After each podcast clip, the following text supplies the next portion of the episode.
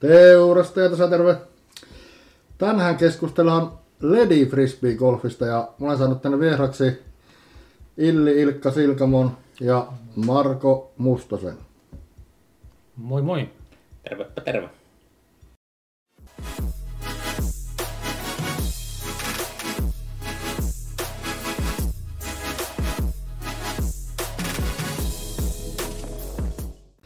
Joo, meillä oli tuota, itse asiassa puhetta varmaan vuosi tai jopa kaksi vuotta sitten, että tehtäisiin tämmöinen video.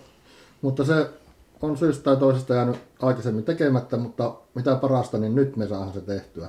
Ja tämä on tosi ajankohtainenkin siinä mielessä, että tietenkin ledikausi on lähtenyt jo liikkeelle hyvän aikaa sitten, mutta myös nyt kun me tätä kuvathan, nyt on torstai-ilta, niin ensi viikon keskiviikkona lähtee Oulussa käyntiin ledikappi, jota pojat on vetänyt ansiokkaasti jo useamman vuoden. Niin saahan tavallaan hyvinkin ajankohtainen tästä videosta ja tavoitteena tietenkin saada tämä ulos sitten ennen sitä reilustikin ennen sitä keskiviikkoa, kun se keikot lentää ilman, että jengi hopsaa, että hei, nyt on ledikausi alkanut ja ledikappi myös alkanut. Kyllä. Joo, mieluusti tuota pelaajia justiinsa katselin tuossa tilastoa, että saattaa ennätyksiä paukutella ensi keskiviikkona osallistujan määrä. Että... Kyllä. Jos minä muistan oikein, niin siellä on ollut, on ainakin yli 70 ollut silloin, kun mä oon ollut niin aina kauden avajaisissa, niin onko ollut, muistanko ihan väärin, onko ollut niin paljon, 50 ainakin ihan varmasti on. Joo. Mekin muistettiin itse asiassa väärin, että me muisteltiin, että oli joku kutosella alkava luku, mikä oli ennätys ja siitä monta vuotta puhuttiin. Ja nyt kun mä kaivoin kaikki tilastot, niin 59 oli ennen viisi, viime vuotta ennätys. Ja itse asiassa rikottiin viime vuoden toisessa kisassa osallistujaennätys. Sillä oli 60 osallistujaa. Niinpä. Ja tänä vuonna toivottavasti tulee hyvää keli silloin keskiviikolle, niin sitten lyöhän uudet ennätykset tiski. Kyllä. Toivotaan, toivotaan. Ja kun uskotaankin kova määrä, kun ajattelee, että me kumminkin ne on aina arkivi, arkena Kyllä. töiden jälkeen tavallaan pimeässä tietenkin. Niinpä. Golfin kuuluu, niin mutta kova määrä saa 60 henkeä sinne Kyllä. kisoihin. Minä vuonna oli ensimmäisen kerran niin kuin kaikille avoimet Ledicapin kisat. Minäpä muistan. No niin. 2017-2018, eli tuota, kuusi vuotta nyt ollaan veetty. Että 2015-16 kaudella meillä oli keskinäinen ledikappi. Tuota, en, en sano kuka voitti sen, mutta saattoi olla, että sen ainoan kerran kun sijoitun paremmin ledikapissa kuin hän. Ja tuota, 2016-17 meillä oli semmoinen proof of concepti, ja se oli muistaakseni ihan tarkoituksella järjestetty proof of concepti, että miten se onnistuisi kisailu, ja me kutsuttiin sinne jotain vähän toistakymmentä pelaajaa mukaan, ja, ja tuota, järjestettiin semmoinen pienimuotoinen ledikappi, ja sitten 2017-18 niin lähdettiin isosti liikenteeseen, että mainostettiin ja kaikille avoimena pidettiin. Että. Kyllä, ja te olette saaneet jonkun verran myös sponsoreita sinne matkaan sen ledikappiin, eli palkinnot on ollut hyviä, ainakin mitä minä muistan, kun olen käynyt kisoissa, ja aina joka osakilpailussa aina palkitaan, ja lisäksi sitten vielä kokonaiskilpailun parhaita palkitaan lisäksi vielä. Tota, 2016 aloittelitte. Onko kalusto paljon muuttunut sen jälkeen, niin jos miettii niihin aloitusaikoihin, vai oliko silloin kaikki jo saatavilla, mutta kaikesta ei välttämättä tiennyt vielä, että mitä kannattaa käyttää? 2016 oli jo aika lailla sama kalusto, mutta minä olen heittänyt ledikiekkoja 2010 ja silloin se oli huomattavaa erilaista, mutta tuota, katoillaan mitä se silloin oli se kalusto. Mä en tiedä, että aloitteko Illi samoihin aikoihin ledeille. Kun... Suurin piirtein on mäkin. Aika alusta asti kyllä kun heitellyt, niin ledeillä kyllä talven myös heitellyt. Että. Joo, me käydään tässä vielä välineitä läpi ja pojilta, pojat on nyt oikeasti niin parhaita asiantuntijoita tässä maapallossa, niin saadaan hyvät vinkit niistä, että minkälaista se kalusto kannattaa olla niin minimissä ja kuinka paljon sitä voi laajentaa. Kaikki harrastukset voi lähteä lapasesta ja niin myös Lady Frisbee Golfi. Ja siitä tässä lähetyksessä varmasti keskustellaan ja nähdään tässä ne, ketkä ei ainoastaan kuuntele tätä Spotifyssa tai YouTubessa tai jossakin muussa podcastissa, niin voi sitten katsoa sitä kuvaa myös, että mitä täällä näytetään. Pelaajina, minä vähän kerron teistä vielä henkilöiden lisää. Minä tiedän, että te kummatkin olette harrastanut pitempään frisbeegolfia kuin mie, Ja se nyt ei ole mikään, sinänsä mikään meritti, koska minä en ole kovinkaan vastaan harrastanut, enkä ikinä ole ollut kovin hyväkään siinä, mutta olen tykännyt aina latista. Ja, ja te olette kuitenkin 2010, sanoiko Illi, että on alkanut kiekko lentämään about niillä nurkilla. Niin mulla, mulla oli ja samoja On, samoja aikoja ja tuota, Illilläkin taitaa olla sama. On samoja aikoja varmaan on itselläkin se. Kyllä. Ja Illi on myös kokenut SM-kisakävijä sen mietiän kanssa. Ja täällä on ollut aina Pohjois-Suomessa sanottu, että on ollut kovaa taso, niin varsinkin Mastersarjassa siitä, siitäkin asti, kun sinä olet pelannut siellä ja Holapan Teemuja ja Huhtamäen Jounia ja valtava pino muita kovia äijä, että, että on oikeasti tosi kovastakin pelimiehestä kysymys. Jos saa vielä kysyä reitingiä, sulla on kuitenkin aktiivinen tota pelaajauraa tällä hetkellä menossa, niin sulla on siellä ihan PDG-reitingitkin olemassa, että se on pitkästi yli 900, mutta onko sekin 9,5 saanut? On se vielä, vielä on vähän yli 950. En, onkohan 95 6 tai 955 taitaa tällä hetkellä olla. Eli tosi kova pelimies. Ja Illin kanssa olen päässyt kanssa pelaamaan toki Markokin kanssa. Ja te annatte kummatkin olette minun mielestä Kämmen, Kämmen on teillä ehkä se vahvin niin pelin osa-alue, jos ei puhuta lähipelistä, puttaamista näistä. Jos, jos lähdetään draivaamaan, niin varmasti mieluiten ehkä draivaatte Kämmenellä, mutta kummallakin onnistuu myös päkkäri paremmin ainakin kuin meikäläisellä, sen minä osaan kans kertoa ja sanoa. Onko näin? Joo, molemmilta puolilta ihan ei, ei tavallaan eroa itsellä siinä Niinpä. kummin päin heittelee. Kyllä. Minä aina muistan niitä sinun uskomattomia kämmen silpasuja jossakin pikkaralassa, kun on sattunut näkemään, niin pitkälle se lentää ja tarkasti. Ja sen minä muistan myös silloin, kun itse alkuvuosina pelasin ja harrastin ja Markon kanssa käytiin pelaamassa, niin ihailin silloin Markon kämmentä, että se No, nä- et ole hetken käynyt pelaa mun kanssa. En ole hetken käynyt. mun kämmentä. Joo, mutta silloin minä muistan ja se jäi mieleen, että se oli hyvä ja tarkka ja tehokas kämmen. Ja tuota, Marko on nyt viime vuosina, sanoin jos olen väärässä, niin enemmän jopa pelannutkin talvisin kuin kesäisin. Onko? Mm. Joo, siis lisenssiähän mulla ei ollut neljään vuoteen. Että, niin kuin, ja kisailu on painottunut käytännössä Lady Cupiin ja Winter Gamesiin. Tänä vuonna on jo jonkun pari muuta kissaa käynyt. mutta- Kyllä. Muitakin harrastuksia löytyy. Kumpikin näistä herroista on myös kovia kalamiehiä, se tässä mainitteko. Saama miehiä. Välillä. Välillä, kyllä se on fakta. Taisiko, jos mennään vähän niin ohi aiheesta, niin kerran jopa sulle ja sinun puolisolle taisi hypätä lohivenhessen täällä Oulussa, kun olitte lohestamassa, niin sillä kertaa oli vähän erilainen kalareissu. No joo, se oli 2020. 2020. Riina lähti eka kerran veneeseen mukaan ja kerettiin vartti olla, niin seitsemän, reilu seitsemän kilon lohi hyppäsi veneeseen ja sitten painittiin jonkun aikaa sen kanssa veneen pohjalle ja tultiin rantaan ja lähdettiin kotiin. ja Ei siinä vapuja tarvittu siinä, siinä hommassa. Hei, aikamoista legendaa. Onko Markolla jotakin tämmöistä vastaavaa Ei, ei uskomatonta? tuommoisia. ei. Joo. Tota, mutta palataan takaisin frisbeegolfiin sitten.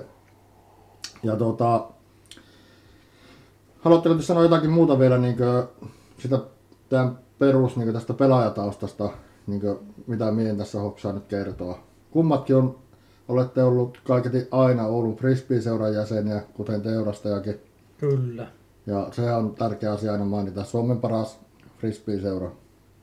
Ja meillä onkin huomenna itse asiassa tulossa OFS Awards, jos, johon Markokin kertoo, että ensimmäistä kertaa osallistui. Se on aikamoinen niin semmoinen bucket listaa saa yhden merkin, että on käynyt OFS Awardsissa sitten. Mutta ledeilyyn takaisin. mistä, mistä jatketa? Historia tuli kerrottu. Historia tuli kerrottua lyhyesti, eli teillä, teillä on pitkä historia takana ja Lady Cup on käynnistynyt 2017, joka on tietenkin se, mikä isossa mittakaavassa täällä Oulussa kiinnostaa erityisesti. Mm-hmm. Ja halutaanko me lähteä vielä katsomaan varusteita läpi? Tai kerro, kerro mitä, sinne, mitä niin vähintään, mikä on se minimi, jos haluaa lähteä heittämään pimeään? Ideahan siinä on, että heitetään pimeässä. Se tulee aika monelle yllätyksenä, että frisbeegolfia harrastetaan ensinnäkin talvella, kun on lunta täällä Oulussakin saattaa olla metri hyvinkin lunta hyvänä talvena. Ja sitten tietenkin täällä on pimeä talvella, koska ollaan niin pohjoisessa ja päivän pituus on aika lyhyt sitten siinä sydän talvella, että ei ole kuin pari-kolme tuntia niin sanottua valo, valosaa aikaa. Ja sitten kun työssä käyvät ihmiset, niin arkena on ihan selvää, että ei silloin ei, se on just se työaika silloin, kun olisi sitä valosaa, niin jos et viikonloppuna lähde heittämään, niin silloin se ledi frisbee golf tulee kysymykseen, että silloin ehtii paremmin. Mm, kyllä itsellä ainakin talvisin, niin frisbeegolfista 85 prosenttia varmaan on ledeilyä. Että arkisin töiden takia ei ole mitään mahdollisuutta käydä. Mm. Iltasella sitten ehtii kyllä. Silloin se kello aika ennen rajoita, että käy ne kuinka myöhään, niin pystyy käymään heittämässä, kun on nuo ledit ja viikonloppuisin monta kertaa valosalla haluaa käydä Pilit. ainakin jompana kumpana vuonna pilikillä Joo. tai kalalla. Sitten toinen päivä saattaa jäädä, että silloin kerkeä käy valosalla heittelemässä. Monta kertaa viikonloppunakin menee, että käy valosajan tekee jotakin muuta ja illalla sitten ledeilemään. Kyllä. Ja sehän se suuri syy, miksi alusta pitää niin kuin 2010, kun lajia aloitteli, niin tuli tuo Lady Frisbee, koska ei ehtinyt enää arkena heittämään työpäivän jälkeen. Ainoa mahdollisuus. Kyllä, ainoa mahdollisuus.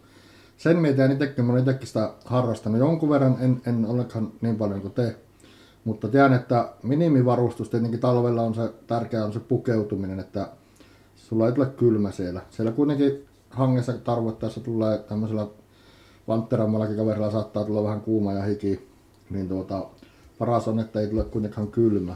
Ja kengät on varmaan niin talvi frisbeegolfissa aika oleellinen Kyllä, lämpimät kengät. Sitten mitä enemmän kevättä kohti mennään, niin sitten saisi olla nastakengät, kun alkaa jäätymään, jäätymään paikat, niin tai itse hetä läpi talven, vaikka liukasta olekaan, niin on tavallaan nastat. Sama on. Icebookit tavallaan koko ajan talvella käytössä. Samaa se itselläkin. Just sen takia, että ehkä vähän pelkääkin sitä liukastumista, niin sitten se on aina turvallisempi, vaikka ei olisikaan sitä jäätä vielä, niin se icebookit on kyllä toimivat kengät. Oletteko käyttänyt muuten mitään muita nastakenkiä kuin icebookeja? On. On mulla muutamat muutkin on, mutta kyllä Icebookit on ilmeisesti parhaimmat Niinpä. niin kauan kuin ne on. Siellä nyt en icebookin valmistajat tai maahantuojat katsoo, että täällä olisi kavereita, ketkä vois niitä testata uusimpia malleja ja kenties vähän kertoa niistä tuolla frisbee golf skeneessä. Ja aina voi olla sponsoreita enemmän ledikatilla. Kyllä. Semmoinen voisi olla aika kiva palkintokin. Toki niitä, jokaisella on erikokoinen jalka, mutta se palkinto pitäisi varmaan ollakin niin, että lahjakortti jonnekin, että saa ne icebookit hakea mm. itselle sopivan kokoiset. Kyllä. No sitten tietenkin hanskat ja käet. Käet varmaan tarvii olla aika lämpimänä, koska on kuitenkin talvi. Tai syksylläkin on jo viileä iltasi ja talvella totta kai. Niin se hanskajuttu on varmaan semmoinen, mikä kiinnostaa jengillä. Joo, siis se on hyvin yksilöllistä, että toisilla ei kylmyys haittaa yhtään, mutta mulla ainakin niin kuin heti pito häipyy, jos on ihan tota, kylmät käät. Mm. Niin käytännössä mä menen läpi talveen sillä, että mulla on kahdet hanskat päällekkäin ja päällimmäiset on tommoset pilikkihanskat. En käynyt ostaa videota varten uusia hienoja kiltäviä hanskoja, vaan nämä on ne, mitä on käyttänyt useamman vuoden. Ja tosiaan siellä alla on toiset ja sitten kun on oikein kylmä, niin on tota kädenlämmittimet vielä siellä hanskojen välissä.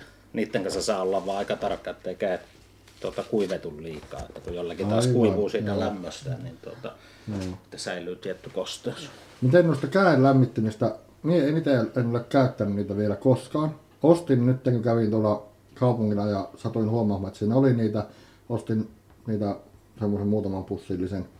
Niin onko niissä, oletteko te huomannut, että olisi paljon eroja niin eri valmistajien välillä, että onko joku tietty, mitä te haluaisitte kenties suositella?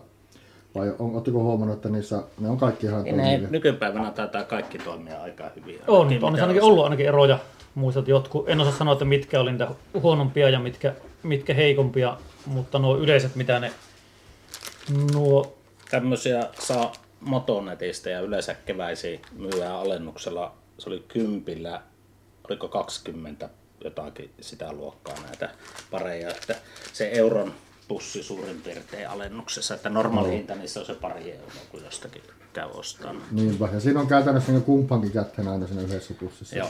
Ja miten se käytännössä aktivoihan se lämpötyyny, jos voitaisiin näin sanoa, että se on lämpötyyny ehkä nimeltään. Eli se tuossa paketista, kun se aukassaan, aukassaan ja se pääsee hapen kanssa reagoimaan, niin se alkaa toimimaan. Ja sitten se pistetään hanska sisään ja siellä se toimii yllättävänkin kauan ja pitää lämmön. Ja siihen on semmoinen hyvä niksi, mm. niksi pirkkaa vinkkinä, että jos tuntuu, että sä käytät vaan pari tuntia tuota aluksi, niin laitat pikkusen minikirpipussiin tai johonkin muuhun tyhjiö pussiin, tiivistä se kiinni, niin se loppuu se käyminen tai Mm, reaktio siinä. niinpä. Seuraavan kerran kun lähdet, niin aukaiset pussin ja otat, otat sen sieltä, niin se alkaa taas. No voi, okei. voi jatkaa Noin silloin. minäkään en ole. Joo, mutta elikkä- loppuasti pitää käyttää. Niin, niin, käytännössä se ei ole ihan, ihan niin kertakäyttöinen, että jos haluaa, niin sitä voi käyttää useamman Kyllä. kerran. Silloin kun- kunhan vain huol- huolehtii, että se sen laittaa niin hapettomaan tilaan. Kyllä. Joo. Tai esimerkiksi pilikilläkin niin tulee käytettyä, että näitä tulee itselle me- menee tosi paljon niin vuoden aikana. Kyllä. Sitten monesti ei ota kuin siihen heittokätteeseen yhden, että tuota, ei siihen toiseen kätteen välttämättä, riippuu tietenkin olosuhteista. Niinpä. Jossakin hirvimettällä tai muualla metsälläkin se voisi olla varmaan hyvä, että jos on passissa, niin jos mennään tulla kylmä, niin varmasti on aika hyvä siellä. Kyllä, on nuo oikeasti hyviä. Jalakohi on olemassa omanlaisia kanssa jalanlämmittimiä. Ja Ja sitten on olemassa niitä, jotka keitetään ja sitten murretaan, mutta ne ei, mm. ole sama, ne ei säily niin kauan lämpimänä, että nämä on ylivoimaisesti parhaat, että se kuusi tuntia suurin piirtein ne menee ja pysyy lämpimänä. Niin, Ennenhän se oli ohje, että ak- aktivoidakseen pitää niin kuin heilutella, mutta ei niitä nykypäivänä tarvitse, Joo. että ne aktivoituu pussista ottamalla. no se keittämä, keittämismalli, se on varmaan vähän työlämpi sitten, Mm. jos sitä pitää keitellä. Tuo, tuon otat pussista auki ja sitten tuota, vapautat sen hapen kanssa toimimaan, niin se on kyllä, on kyllä oikeasti hyviä. Ledikappi suosittelee noita. Ja voi olla jopa myynnissä ledikappi. Joo, meillä on monena vuonna ollut noita. Varsinkin jos vähän kylmempiä kelejä, niin me on otettu sinne kisan alkuun noita jonkun verran. Kyllä, ja me muista, että teillä on ollut myös ledejä, niitä, niitä, niitä ledilastuja, joita kiinnitetään kiekkoon, jotka sitten näyttää sen valon. Sitä kiekkoahan ei kerta kaikkiaan näe muuten, jos ei ole sitä valoa siinä. Jos on oikeasti pimeässä, niin että mihin se menee. Ja varsinkin jos se osuu puuhun ja vaihtaa suuntaa, niin se on menetetty peli, jos sulla ei ole sitä ledilastua. Toki sitten on nykyään näitä glow-kiekkoja myös. Onko teillä ollut niitä glow-kiekkoja käytössä? Kyllä, on meillä niitä tuossa. Voidaankohan käydään kiekkoja vähän läpi, niin Joo. katsoa sitten vaikka vähän. Eli se on niinku ihan todellinen vaihtoehto myös sitten LEDillekin, että ainakin joillakin valmistajilla on tosi hohtaviakin niitä kiekkoja, että On. pystyy UV-valolla sitten lattaamaan. Ja teillä on UV-lamppukin tietenkin täällä näyt- näytettävänä sitten meille, että On kyllä. Mulla on lamppu näytettävänä, mutta mulla ei ole itsellä tällä hetkellä klovikiekkoa niin tuota päkissä, mutta lamppu on. kyllä. Sittenhän voi jossakin voisi katsoa, miten ne, miten ne valaisee. Kyllä, voihan sammuttaa valokki täältä ja Mm. katsoa, että miten se hohkaa sitten. Mm-hmm. No joo, eli lämmin varustus on tärkeä. Putkihuivi varmaan on kaulassa tai joku muu vastaava ja lämmin lakki tietenkin. Kenties, Löytyy. Joo, kenties sitten ehkä jopa saattaa olla pari pipoakin matkassa, jos sattuu, että oikein hikoa. Niin Tuosta kinttaasta semmonen, kans vinkki, että ne kannattaa olla mahdollisimman suuria, mahdollisimman isot, että ne saa, on nopsa, nopsa vetää käteen. Kyllä. Ja tota, saa siinä niin mahdollisimman iso vaan, niin sinne mahtuu useampi noita hanskoja ja se on nopsa. On, ja sitten mä se itse huomannut, että kun siellä on sitä tilaa siinä sisällä, niin se käsikin ehkä pysyy lämpimämpänä, kun sitä pystyy paremmin liikuttelemaan. Niin Kyllä. itsellä on kelkkahanskat, semmoiset justiinsa, mitkä saa äkkiä käteen ja käestä Mm. pois, niin ne on ollut kyllä ensiarvoisen tärkeää, että, se, että sen saa nopeasti pois ja takaisin sitten ve- vedettyä käteen. Näin se on, näin se on. Ja niin, ja näiden kustannus, mitä nämä maksaa. Näitä on 5,90? Motonetissä ja Kärkkäisellä ja Puuilossa ja siellä, niin se on 5-8 euroa käytännössä pari. En tiedä, nuokin on varmaan ollut kohta viisi vuotta mulla käytössä. Että. No sitten se, mikä on ehkä minun mielestä se, okei, okay, vaatetus tietenkin, se käytiin läpi ja se lämpimänä itsensä pitäminen on hirveän tärkeää. Ja sitten ne itse ne kiekot, että niitä, voi, niitä on erilaisia, on niitä lediä ja sitten on glow. Mm. Mutta sitten minun mielestä valtavan tärkeä varuste on se lamppu, otsalamppu siellä. Kun puhutaan, että lähdetään oikeasti pikkarhalla, jos ei ole sitä kaupungin valosaastetta ollenkaan, niin siellä on oikeasti pimeä. Kyllä. Ja se on, teillä on kokemusta näistä lampuista. Mä tiedän, mulla on, mulla on se sama otsalamppu, mikä mä oon ostanut, se on joku LED Lenserin 7R vai mikähän se on se malli. Joo. Tämmönen silloin muutama vuosi sitten ostin ja se oli Markon suosittelema. Se oli silloin sitä käyttänyt ja sanonut, että se on hyvä. Ja se oli sen, sen, sinä aikana semmoinen hyvä la, niin hinta-laatusuhde. Ja mulla on vielä oli se. molemmilla se mm. silloin. Se oli siihen aikaan hyvä. Mm, Ja silloin oli Valostore oli meidän sponsori. Mm. Niinpä. Ja sieltä minä varmaan sen hainkin ja sitten vielä Ahne, Ahne hinittelee vielä kolme paristoa siihen, että Että ei varmasti lopu akku, vaikka pitää vähän kirkkaammallakin sitä lampua. Mm. Mutta ne lamput on varmaan erityisesti kehittynyt nyt viime vuosina, jos verrataan vaikka siihen led niin nykylampuissa on aivan huimat valotehot. Niin mitä oikeastaan niistä lampuista kannattaisi ottaa huomioon, jos haluaa itselle ostaa sen, niin kuin, tietenkin kaikkiin muuhunkin soveltuvan, mutta erityisesti fris, LED Frisbee Golfin soveltuvan lampun? Tehokas tietenkin, että kun saa metrin päässä on kori, että jos haluat nähdä missä se on ja mitä kaikkia oksia väliin sattuu, niin pitää olla riittävän tehokas. Sulla Su- ei ole zoom. Tässä just zoomi on tosi tosi tärkeä olisi Joo. olla, jotta sä näet kauas tavallaan voit hetkellisesti hmm. zoomata sinne kauemmasta näet sinne, mutta tuota, muuten se val- ja valoteho on se, valoteho on varmaan tärkein akun kesto ja zoomi, siinä on ne kolme. Joo. Kolme erilaista, että tässä on tavallaan meillä pari eri vaihtoehtoa. Tässä on lumisen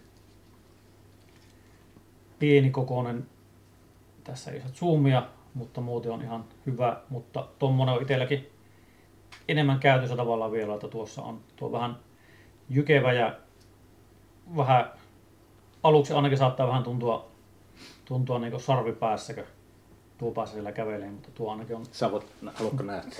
Tuo on tota... Vaatii vähän totuttelua. Kyllä, mm. kyllä. Mutta ottavalla on, on tärkeä. Mm. Siinäkin on niin kahta koulukuntaa, että mä tykkään heittää, pitää heittää se valon päällä, mm. että näen tavallaan sen tilanteen koko ajan siinä. Ja tosi paljon porukkaa semmoista, että ne aluksi katsoo, ottaa lampulla vahakaa missä päin korjoa ja miten on. Sitten ne heittäessä sammuttaa sen ja Joo. heittävät tavallaan Pimeä. pimeässä. Joo. Että siinä on kahta, kahta eri koulukuntaa, että toisille sopii toinen ja toisille, toisille toinen. Kyllä. Putatessa tietenkin silloin varmaan suuri osa käyttö näkee sen saako rivolaistua. Niin on. Ja tuossa lampun käytössä on, varsinkin jos pelaa ledikapissa ja pelaa niin isommalla porukalla, että siinä on useampi henkilö siinä ryhmässä, niin siinä pitää aina hyvin ottaa myös muut huomioon, koska se siellä pimeässä kolha, jos sillä lampulla vahingossa katot kaveria ja sokaiset sen silmät, niin siinä saattaa mennä monta minuuttia ennen kuin alkaa näkemään niin pimeässä mm. taas uudestaan. Että se on tärkeää, että ottaa niin muut siinä huomioon, että jos on lamppu päällä, niin mieti, että mieti mihin päin päätä käännät. Niin Se tulee kaikilla alu, aluksi niitä virheitä, että siihen Kyllä. oppii sitten siihen käyttöön, että, että tuota, kun käyttää.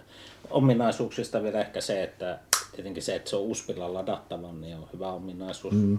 Näppärästi saa ladattua. Ja se, mitä minä painotan paljon, niin on se, että kun mulla on paljon otsavaloja ja mulla on paljon lyhtyjä sähköttömällä mökillä, niin Joo. kaikki käyttää samoja akkutyyppejä, niin mulla on aina niin vara-akkuja isolla ja mitä pystyy käyttämään. Eli se pystyt niin vaihtamaan eri lampuun tai eri lyhtyyn ne samat mm, paristot, että ei tarvi olla kaikkiin erilaista. Niin sehän on ihan taloudellinenkin kysymys siinä vaiheessa. Että, mm-hmm. Ja käytännöllinen totta kai. Ja ne on ollut tosi hyviä nuo akut, ne on kestänyt tosi hyvin. Että jossakin niissä vanhemmissa valoissa niin ne alkaa ne itse valot niin tuota menemään, mutta mä just mittailin yleismittarilla ja aika hyvältä näytti niin kuin nuo kaikki ikivanhatkin tuota, akut. Ja Joo. Tämä, tämänkään valo, mikä on jo useamman vuoden vanha, niin ei se, se kestää ihan yhtä kauan kuin tuota, ostohetkellä. Että kehittynyt kyllä se tekn, teknologia paljon. Joo, mulla on niistä omasta LED Lenseri 7 R huomannut, että siinä on niin kuin, se valoteho on siitä niin vähän karannut poispäin vuosien varrelta. Se varmaan ei johonkaan välttämättä sitä paristosta, vaan ehkä se itse ledikin väsyy niin vuosien mm. varrella sitten. Mutta niin se hyty meillä se sama lamppu niin molemmilla oli. silloin Joo. aikana. Se oli siihen aikaan oli hyvä, hyvä oikeasti hyvä lamppu, mutta tota nyt ne on, se on ajanut, ajanut ohi siitä ja on tullut parempia. Kyllä. Ja tuosta zoomista, mitä sanoittekin, niin sehän tarkoittaa sitä, että se voi niin sitä valokeilaa joko laajentaa, jolloin se ei niin kauas hohkase, mutta se näyttää isomman alueen sitä läheltä. Itse ruukaan just kävellessä laittaa vähän leveämmälle sen, että en astu mihinkään kuoppaan tai mihinkään harhaan, että niin on turvallista kävellä siinä, mm. kun vaihdetaan vaikka korilta mennään seuraavalle tiille. Ja sitten taas heittäessä tosiaan voi zoomata, että se on kapeampi se valokeima, niin siinä näkyy kauemmas mm-hmm. sitten. Että, että se on se zoomin idea sinne kaiketikin.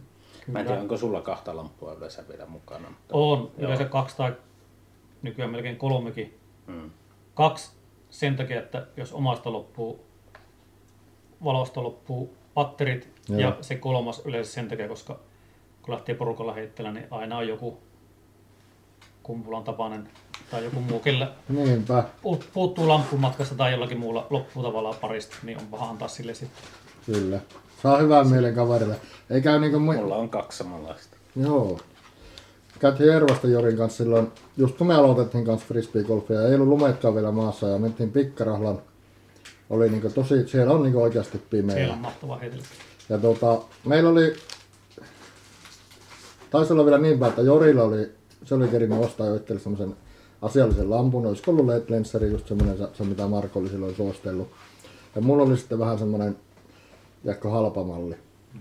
Ja siitähän loppui se paristo kesken sen kierroksen. Niin siellä Pik- Pikkaralassa oli niin pimeä, että tota, alkoi jo oikeasti vähän pelottamaan se pimeys. Tuntui, että siellä joku ihmissusi seuraa minua siellä, siellä varjoissa. Ja se oli niinku semmoinen kyllä kokemuksena semmoinen, että, että huh, huh. Mutta siinä oli sen huomassa myös sen, että sitten se, se käveleminen siellä säkkipimeässä, kun silmät ei tottunut siihen pimeään, niin se oli sitten vähän vaarallista. Vaikka mm. se tuttu rata oli siinä, niin siellä on aina niitä kantoja ja kuoppia, että se ilman sitä lamppua niin on kyllä tosi vaikea sitten mm. siinä vaiheessa, jos sä oot sitä pitänyt ensin ja silloin silmät on tottunut siihen valhoon ja sitten sitä ei olekaan sulla kaverilla ainoastaan lamppu, niin kyllä se kävelet aika lähellä sitä kaveria sen jälkeen. Niin se on, niin se on. Joo, Mutta jos mäkin sitä, käytän aina siirtymillä, että monet ei käy, mm. käytä, Joo. mutta tuota, kyllä mä koen, että se on parempi kuin törmällä niihin kantoihin. niin se on, On. Tällä iällä varsinkin jo alkaa olemaan, että paareilla viiän pois. Niinpä. Sinä et valoslakaan meinaa nähdä. nähdä niin Ei meidän piti puhua lidikiekkoilusta. Joo. Mutta kyllä moni taas on semmoinen, kun tottuu, silmä tottuu siihen, että ei käytä sitä valoa liikaa, mm. niin silloin sitä kyllä osaakin kävellä ja tottuu tavallaan siihen pimeään. Niin On. Siihenkin tavallaan tottuu. Kyllä ja sitten silmä monta tottuu. kertaa sattuu on pikkarassa varsinkin, jos lumahtaa onko hienoja kuutamoita, Joo. niin, niin tavallaan se on kyllä hieno. Sulla on se luonnonvalo hieno silloin. niin, Kyllä. Se on hieno silloin. Se on kyllä upea silloin, kun se on se tosiaan iso kuutamo mm. siellä ja pilvetön taivas. Tietenkin on pakkasta yleensä silloin enemmän, mutta onhan se mahtava, kun sen tavallaan siinä luonnonvalossa näet sen. Mm. Se on ihan eri asia, kun lähdet vaikka tuonne, sanothan vaikka Hiironen, jos on paljon sitä valosaastetta, kun siinä menee hiihtoladut ja nämä, niin siellähän ei välttämättä sitä lamppua ihan tarvikkaan. Niin se ei ole niin pakollinen siellä, mutta on se hyvä olla sielläkin. On, mutta tuo, tuossa tulee hyvin siihen, että kuinka hiironen tavalla ei ole oikein ideaalinen tuohon mm. ledeilyyn, koska siellä on niitä, sitä valosaaste on hiihtolatujen valoja, mm. muuta kaupungin valoa ja valosaastetta, Kyllä. niin sä et, vaikka sulla on ledikiekossa, niin et sä välttämättä näe sitä, löyä siltä helposti. Se Niinpä, on aivan. oikeasti huono, että kyllä pikkarilla ja vastaavat paikat niin on tavallaan ehdottomasti paljon parempia, Kyllä. parempia tavallaan tuommoiset. Mm. Joo, ja eilen oli Hiirossa semmoiset olosuhteet, että tuli 9 metriä sekunnissa vaassa lunta, niin tuota valosta itse asiassa haittaa. Se vaan niin kuin kirkkaasti valaisee ne lumihiutaleet siinä sun nokaeessa ja sä et näe niiden taakse. Että tuota, Niin ja se oli silloin sunnuntainakin siellä Se vähän sama efekti, kun sä, sä ajaa autolla pimeässä ja tulee sitä lumisaatteja, kun väät pitkät päälle, niin tuntuu, että ei näe mihinkään. Ja lyhkäisillä näkee niin paremmin, kun se ei ammu sitä lumisaattea siihen sinun eteen. Mm-hmm. Niin tuossa on vähän sama homma sitten. Totta kai. Varustuksen vielä yksi tärkeimpänä on lämmin juotava talvella, kun Kyllä. on kyllä kylmä juotava, juot, tai neste yleensäkin, niin talvella ei niin paljon tee sitä kylmää juotavaa mieli, mutta mm. tuota, lämmintä on hyvä olla termarissa tavallaan, itse ainakin, ja Marko varmaan aika paljon käyttää glögiä, virallinen Ledicapin kisaju. kyllä, Kun puhutaan sponsor, mahdollisista sponsoreista, niin siinä onko se Marli sitten ehkä olisi semmoinen sopiva. kyllä, sitä, ainakin, sitä kuluu mm. paljon, mekin kotia ostetaan, kun joulun jälkeen tulee alennusmyynnit, niin kaapit täyteen Kyllä. niin se on pitkä päivämäärä, että On, se varmaan kestää vuoden pari hyvinkin kaapissa. Kyllä. Ei mene miksikään niin sanotusti. Mm. Eli glögi on frisbeegolfaajien se juoma, mitä käytetään. glögiä. Ja se on tosiaan, kun juostaa lämmintä, on se sitten glögiä tai kahvia tai teetä tai mitä vain, niin se pitää sen koko kropaan sitten paremmin mm. lämpimänä. Ja mielikin on lämmin sitten, kun saa sitä lämmintä juomaa. Kyllä. Olisiko tuota tässä kohtaa hyvä hetki ottaa klökki? No niin, No niin, No miten sattuu? sopivasti sattuu. Saako olla? Voisi ottaa pikku tujauksen. Saa nähdä, mitä seoksia Markolla kiitos täällä on. Että Mut sun ei tarvi ajaa. Että Ei Illin pitää ajaa, munkaan ei tarvi ajaa. Autoilija annos. Kato tuolta tiputtaa. onko muuten tuota termari, mutta Mikä aika, annos? Autoilija annos. Termari on aika yleiskäyttöinen kampe, mutta niin jos mietitään nimenomaan frisbeegolfia ja ledigolfia, niin onko teillä termareista, onko periaatteessa ihan sama, kunhan se mahtuu hyvin backin kyytiin, että mikä termari on? Itse suosittelen, millä, mitä ne on ne semmoista, missä on suoraan semmoinen kaatonokka mm. tavallaan Joo. aukastava se kansi ja voit Joo. suoraan siitä hörpätä, koska sitä voit ihan siirtymillä, siirtymillä tavalla yhdellä kädellä käyttää. Ja Niinpä. tuon, on tuokin hyvä, mutta tuo aina vähän vaatii pikku tauon, jos tuommoista käyttää, mutta niitä on olemassa nykyään monenlaisia. Ja on, joo. Ne on kyllä erittäin, erittäin hyviä tavallaan tuohon. Kyllä. Minä muistan, itsekin minä ostin se Airami vai mikä se Joo, on, sen oli se nokka justiinsa. Mutta se oli siihen, silloin kun minä ostin, niitä oli vain sitä pientä mallia olemassa, mutta nythän niitä on niitä isoja. Joo, just huomista, niitä on tullut isompia. Niitä visin kolmea koko taitaa tällä hetkellä olla. Että Kyllä. Tämä melkein joulupukille kirjoittu, että saisi semmoisen Joo. isomman. Ja ne ei ole paha hinta se ollenkaan. Että suosittelen kyllä kans semmoista hankkimaan. Että, et, ja lampun kanssa, se on varmaan semmoinen asia se lampu, että se on niin väärä paikka säästää sitten sen lampun suhteen. Jos, se, jos ostaa sen lampun, niin ostaa sillä ajatuksella, että se on ehkä useammaksi vuodeksi, ja onhan se monikäyttöinen. Jos sinun pitää hakea vaikka ulkoa polttopuita kämppään sisälle tai mitä tahansa touhua, että auto, auton laitat pimeässä jotakin nesteitä sinne tai jotakin, niin aina tarvii ottaa lampua Suomen talvessa. Kyllä, kyllä. Se kannattaa olla oikeasti hyvä. Toki tämä kyseinen yksilö esimerkiksi ei ole hirvittävän kallis, mutta Joo. siinä on nuo tota, tarvittavat ominaisuudet. Et tietyllä tavalla siinä ehkä tinkii vähän laadusta, että, että kuka tietää kestääkö se viittä vuotta tuo lamppu, mutta tuota, niin. kyllä se hakkuuhinta saa takaisin. Lumiselta löytyy hyviä, kyllä. hyviä lamppuja. Pitää mainostaa. Lumise Sponsor. Sponsoroi ledikappia myös. Ja, tuota, näitä valoja, sitä valotehoa mitathan tämmöisillä lumeneilla, onko se LM se lyhenne tai jotakin vastaavaa, niin jos ajatellaan niitä raakoja lukuja, niin mitä siinä lampussa kannattaisi niin vähintään olla se luku, että se on niin ajaa asiansa, että jos mistä, mistä lähdetään liikkeelle, että ei vahingossa ostaa ihan, ihan semmoista pilipalilamppua. Mä muistelen, että tuota, JPkin tietää, että ne lukemat voi joskus olla vähän mitä sattuu. Mä muistelen, on, että sulla oli joskus se. Mie ostin tilasin silloin aikoinaan Kiinasta, yllättäen silloin Vits, Vits, Vits, Vits vai mikä se on, Vitsiltä. Tilasin ihan testiin sitä lampuja, niin kiinalaiset lupas aivan hulluja lumenilukuja, se oli kuin 25 000, 30 000, eli käytännössä jos siinä olisi ollut niin paljon lumeneja, niin silloin olisi voinut sytyttää ihan huoletta niin nuotion palaamaan. Mutta tuota, se mitä ne niin realistisesti on... Me muista, että siinä LED Lenserissa silloin, mikä myös aikoinaan muutama vuosi sitten, niin siinä oli muistaakseni 200 lumenia ja se oli siihen aikaan ihan hyvä. Saattoi olla kolme tai neljäkin sattaa, mutta se, niin se antaa sitä suuntaa, että siitä on varmaan niin hyvä lähteä liikkeelle. Toki nämä nykyään lamput, niin oliko tuossa 1500? Joo, joo, tämä kyseinen mikä mulla on, niin tässä on 1500 lumenia. Ja... Tämä on 2000. Joo, Miten runtata tässä ei lukenut? Eli ne on hurjan paljon kehittynyt, jos ajatellaan, että siinä oli se, minä muistan, että se olisi 200 lumenia ollut se 7 R se mm. teho. Ja jos nyt se on kymmenkertainen, ja se oikeasti on niin huomattavasti mm. tehokkaammat nämä nykyajan lamput, niin mutta voihan varmaan puhua, että jos viisi sattaa on, niin se on jo ihan hyvä. Ja pärjää sitten varmasti. Pärjää hyvin. Mähän tilasin silloin, kun ei ollut vielä tätä verohommaa tuolta Kiinasta, kun sai 23 euroa eestä tilata, niin mä tilasin joka viikko uuden valo sieltä, että mä testailin niitä. Kyllä ne niin 10-20 lamput sieltä toimii ihan hyvin, nekin ajoi mm. asiassa. Mutta to... Rinnalla vieläkin se yksi, minkä sä oot sille tilannut varmaan 4-5 vuotta sitten, niin silloin vieläkin se toiminnassa. No. Ei mitään, mitään ongelmaa. No, kyllä minäkin huomasin, että Kiinan valot oli ihan, ihan hyviä, ei siinä mitään ongelmaa, mutta toki niissä ei ollut sitä 25 tai 30 000 lumenia, se niin on ihan selvä asia.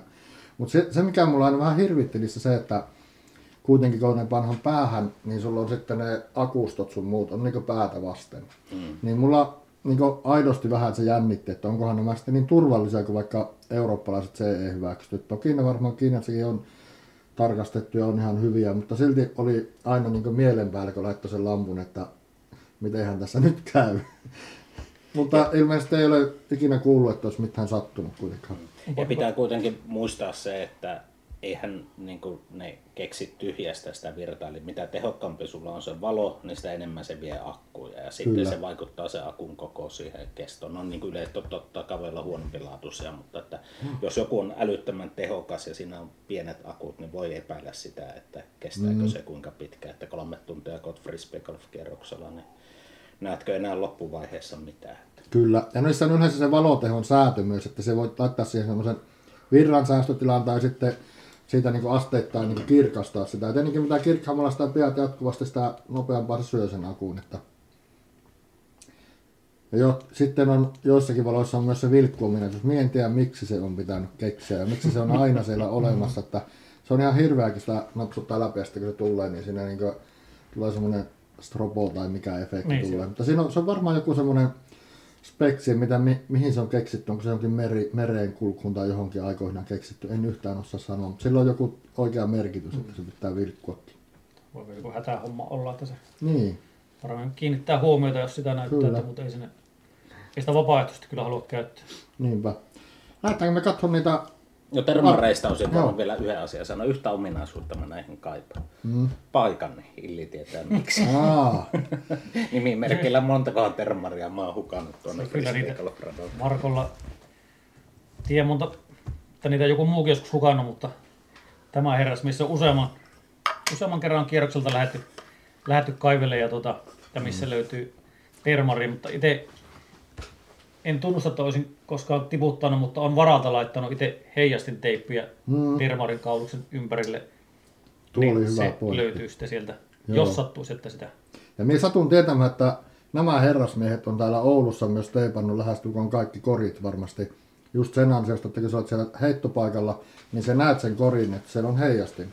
Kyllä, Niin se on. onko näin, että se on teidän käsiallaan nämä suurin osa tämän Ei kaikkia, Ei ei, varmasti kaikkia. ole, mutta kyllä me silloin kun aloiteltiin tuota, niin kyllä me silloin monta Joo. kyselty, kysytty luvat, että saadaan laittaa ja pikkusen on ottapantaa laitettu tavallaan semmoinen, ei tarvitse isoakaan heijastimen pala olla, niin se, tota, sä löydät sen korin pimeällä siellä ja Kyllä. tämä on semmoinen, mikä taas unohtui sanalle, nyt kun on muutettu talviradat Mhm. ja korin paikkoja siirretty tai Kyllä. heittosuuntia muuttunut, niin monena vuonna on ollut tarkoitus sanoa näille radan pystyttäjille, että Mhm. jos siellä on se heijastin, niin kääntäisi sen korin niin päin, että se osoittaisi sinne heittosuuntaan päin. Kyllä, tiille. Kyllä, sen yleensä satun muistamaan aina sitten Ja vasta. tämä on hyvä ja tärkeä vinkki kaikille, ketkä niin ylläpitää ratoja ja näin poispäin. Niin jos te laitatte ne heijastimet sinne, niin laittakaa ne sinne tiipaikalle päin, jotta se kori, kori näkee he- heti sieltä käytännössä lampulla, kun katsot, niin se heijastin näkyy. Ja sitten tosiaan, jos vaihdatte korin paikkoja, niin muistakaa pyöräyttää se heijastin oikeaan suuntaan. Mutta siinä on semmoinen taas, että joissakin niissä koreissa on se opasten nuoli siellä korin pohjalla, mikä Mm, opastaa seuraavalle tiille. kyllä. Sitten jos sattuu, että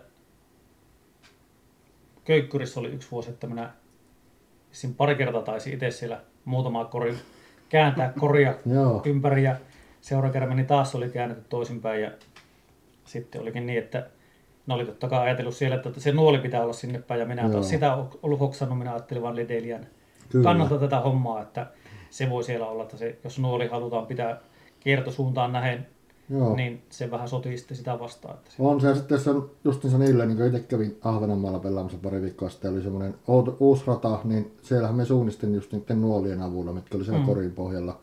Ja sitten kun menet uudelleen radalle ja selotat niihin nuoliin ja joku onkin vääntänyt eri suuntaansa, niin sitten saattaa vähän tulla semmoista ketunlenkkiä siinä matkan varrella. Mm. mm, Mm. Mutta tosiaan hyvä muistaa se, että ilman niin kuin radan no, ylläpitäjän niin kuin lupaa ei mennä teippailemaan mm. mitään, että aina se vaatii sen ylläpitäjän luvan. Kyllä, se oli erittäin hyvä huomio tähän väliin, että, että ne on kuitenkin sen radan ylläpidon pitäjän vastuulla. kyllä, kyllä. Se on Ja jonkun omaisuutta. On, se on tavallaan menee vähän niin kuin sotkis, sotkis toisen omaisuutta, jos sinne menee luvatta niitä laittelemaan. Hyvää klökiä oli ja lämmintä. Totta kai se lämmittää. Pikkaralla on vinkkinä, siellä vielä ei ollut kaikissa koreissa heijastinta ainakaan sille tiille päin. No niin. Puuttuuko sieltä tai onko se väärässä suunnassa? Mulla on lisää teippiä, kyllä mä voin käydä laittelemaan uusia, jos on tarvetta. Kyllä. Pikkaralasta löytyy Oulun seudulla ehkä se yksi niin parhaista talviratoista aina. Täällä on kuitenkin 27 väylää perinteisesti ollut Pikkaralassa, niin Ja tänä Siellä- vuonnakin. ja tänä vuonnakin. Ja tänä vuonna oli taas tullut uusi leikka, leiska sinne, että oli tehty uusia väyliä ja näin poispäin. Ja Alatalon Jaakko oli tainnut tänäkin vuonna ansiokkaasti suunnitella talviradan ja useana vuonna on taitaa olla Jaakon käsi alla ne talviradat aika pitkälle. Ja hyvä rata oli, käytiin ledeilemässä. Mikä päivä? Sunnuntai. Sunnuntai. Oli oikein hyvä. Kyllä. Nyt me lähdetään katsomaan niitä varusteita lähdetään. Mistä me lähdetään liikkeelle? Katsotaanko me kiekkojen teip, tuota, Teippausta. teippausta kautta valoa kautta sitä ledi, varsinaista ledihommaa, mikä siinä. Pitääkö mu ottaa joku miehekkäämpi kiekko tällä, että mä en Jadea valitte ensimmäisenä? Ja D on ihan hyvä, mutta PD on, PDtä, me muistan se heitit silloin jo PDtä aikoihin, kun Joo, PD on ehdottomasti mun suosikki. Nämä on tosiaan nämä uudet PD, vaan on aika jyrjä. Joo. Mutta LEDin kanssa niistä tulee ihan heitettäviä. Että nämä... Kyllä. Eli onko näin, että kun sen panhan se noin kolmen gramman painoinen ledilastu, niin se myös ehkä alivakauttaa sitä kiekkoa hieman, Kyllä. koska siinä muuttuu se painopiste ehkä vähän. Sen, kolme grammaakin vaikuttaa yllättävän paljon. On. Plus tietenkin teippi siihen tuo vähän lisää sitten. Joo, ja siinä kannattaa semmoinen huomioida, että se riippuu myös ri, rimmin niin paksuudesta. Eli jos sulla on joku väylätraivis tai midari, niin se kolmen gramman ledilastu suhteessa muuttaa painopistettä enemmän kuin leviärimmisen kiekko. Että sillä on pieni niin kuin, semmoinen merkitys. Että... Niinpä. No sitten sitä ledistä varmaan Marko haluaa kertoa, että ne on niinkö, se ei ole, se ledilastu on sillä, että se painaa toista reunasta enemmän kuin toista reunasta, mä oon huomannut, niin onko se tärkeää, että se pantaisi niinkö semmoisen kohtaan, että se paino olisi niinkö keskitetty sen ledin, ledin paino. Se, se, että se ei tarvi näyttää, että se on keskellä, vaan se pitää olla se paino siinä kiekon jo keskikohdalla mahdollisimman paljon. Juuri näin, eli siinähän tuo paristo sijaitsee toisessa päässä, niin se tekee toisesta puolesta ää, painavamman. Eli sen keskipisteen, minkä pitää laittaa kiekon keskelle, löytää sillä, että kokeilee pöydän reunalla, milloin se lähtee keikahtamaan. Niin se keskipiste on siinä. Ja nimenomaan sen painon tuota, mukaan sijoittaa sen keskelle, ei fyysisesti, koska sitä huomaa jatkuvasti, että porukka ihmettelee, kun kiekko käyttäytyy omituisesti. Mm. Ja aika usein löytyy semmoisesta kiekosta tuota, väärin kiinnitetty ledi. Niin, eli se on pantu niin silmämääräisesti siihen, että se on nyt ihan keskellä, mutta se paino ei olekaan keskellä, vaan se on toispuoleinen. Ja jotkut vaan tällaisen ja teippaa mm. ja ei pidä sitä niin tärkeänä, se saattaa Niin. olla sentin pielessä keskeltä. Että... Sitten mä oon nähnyt semmoisen, että on ledejä ollut sinne kiekon päällä. Mitäs me ollaan Illi niistä mielessä? Se on ehot, ehoton no-no. ei kannateta. Ei ole, me, ei ole ledi. Ei suosi. Tämä on niin ledi- virallinen ledikapin Niin. niin. kannanotto.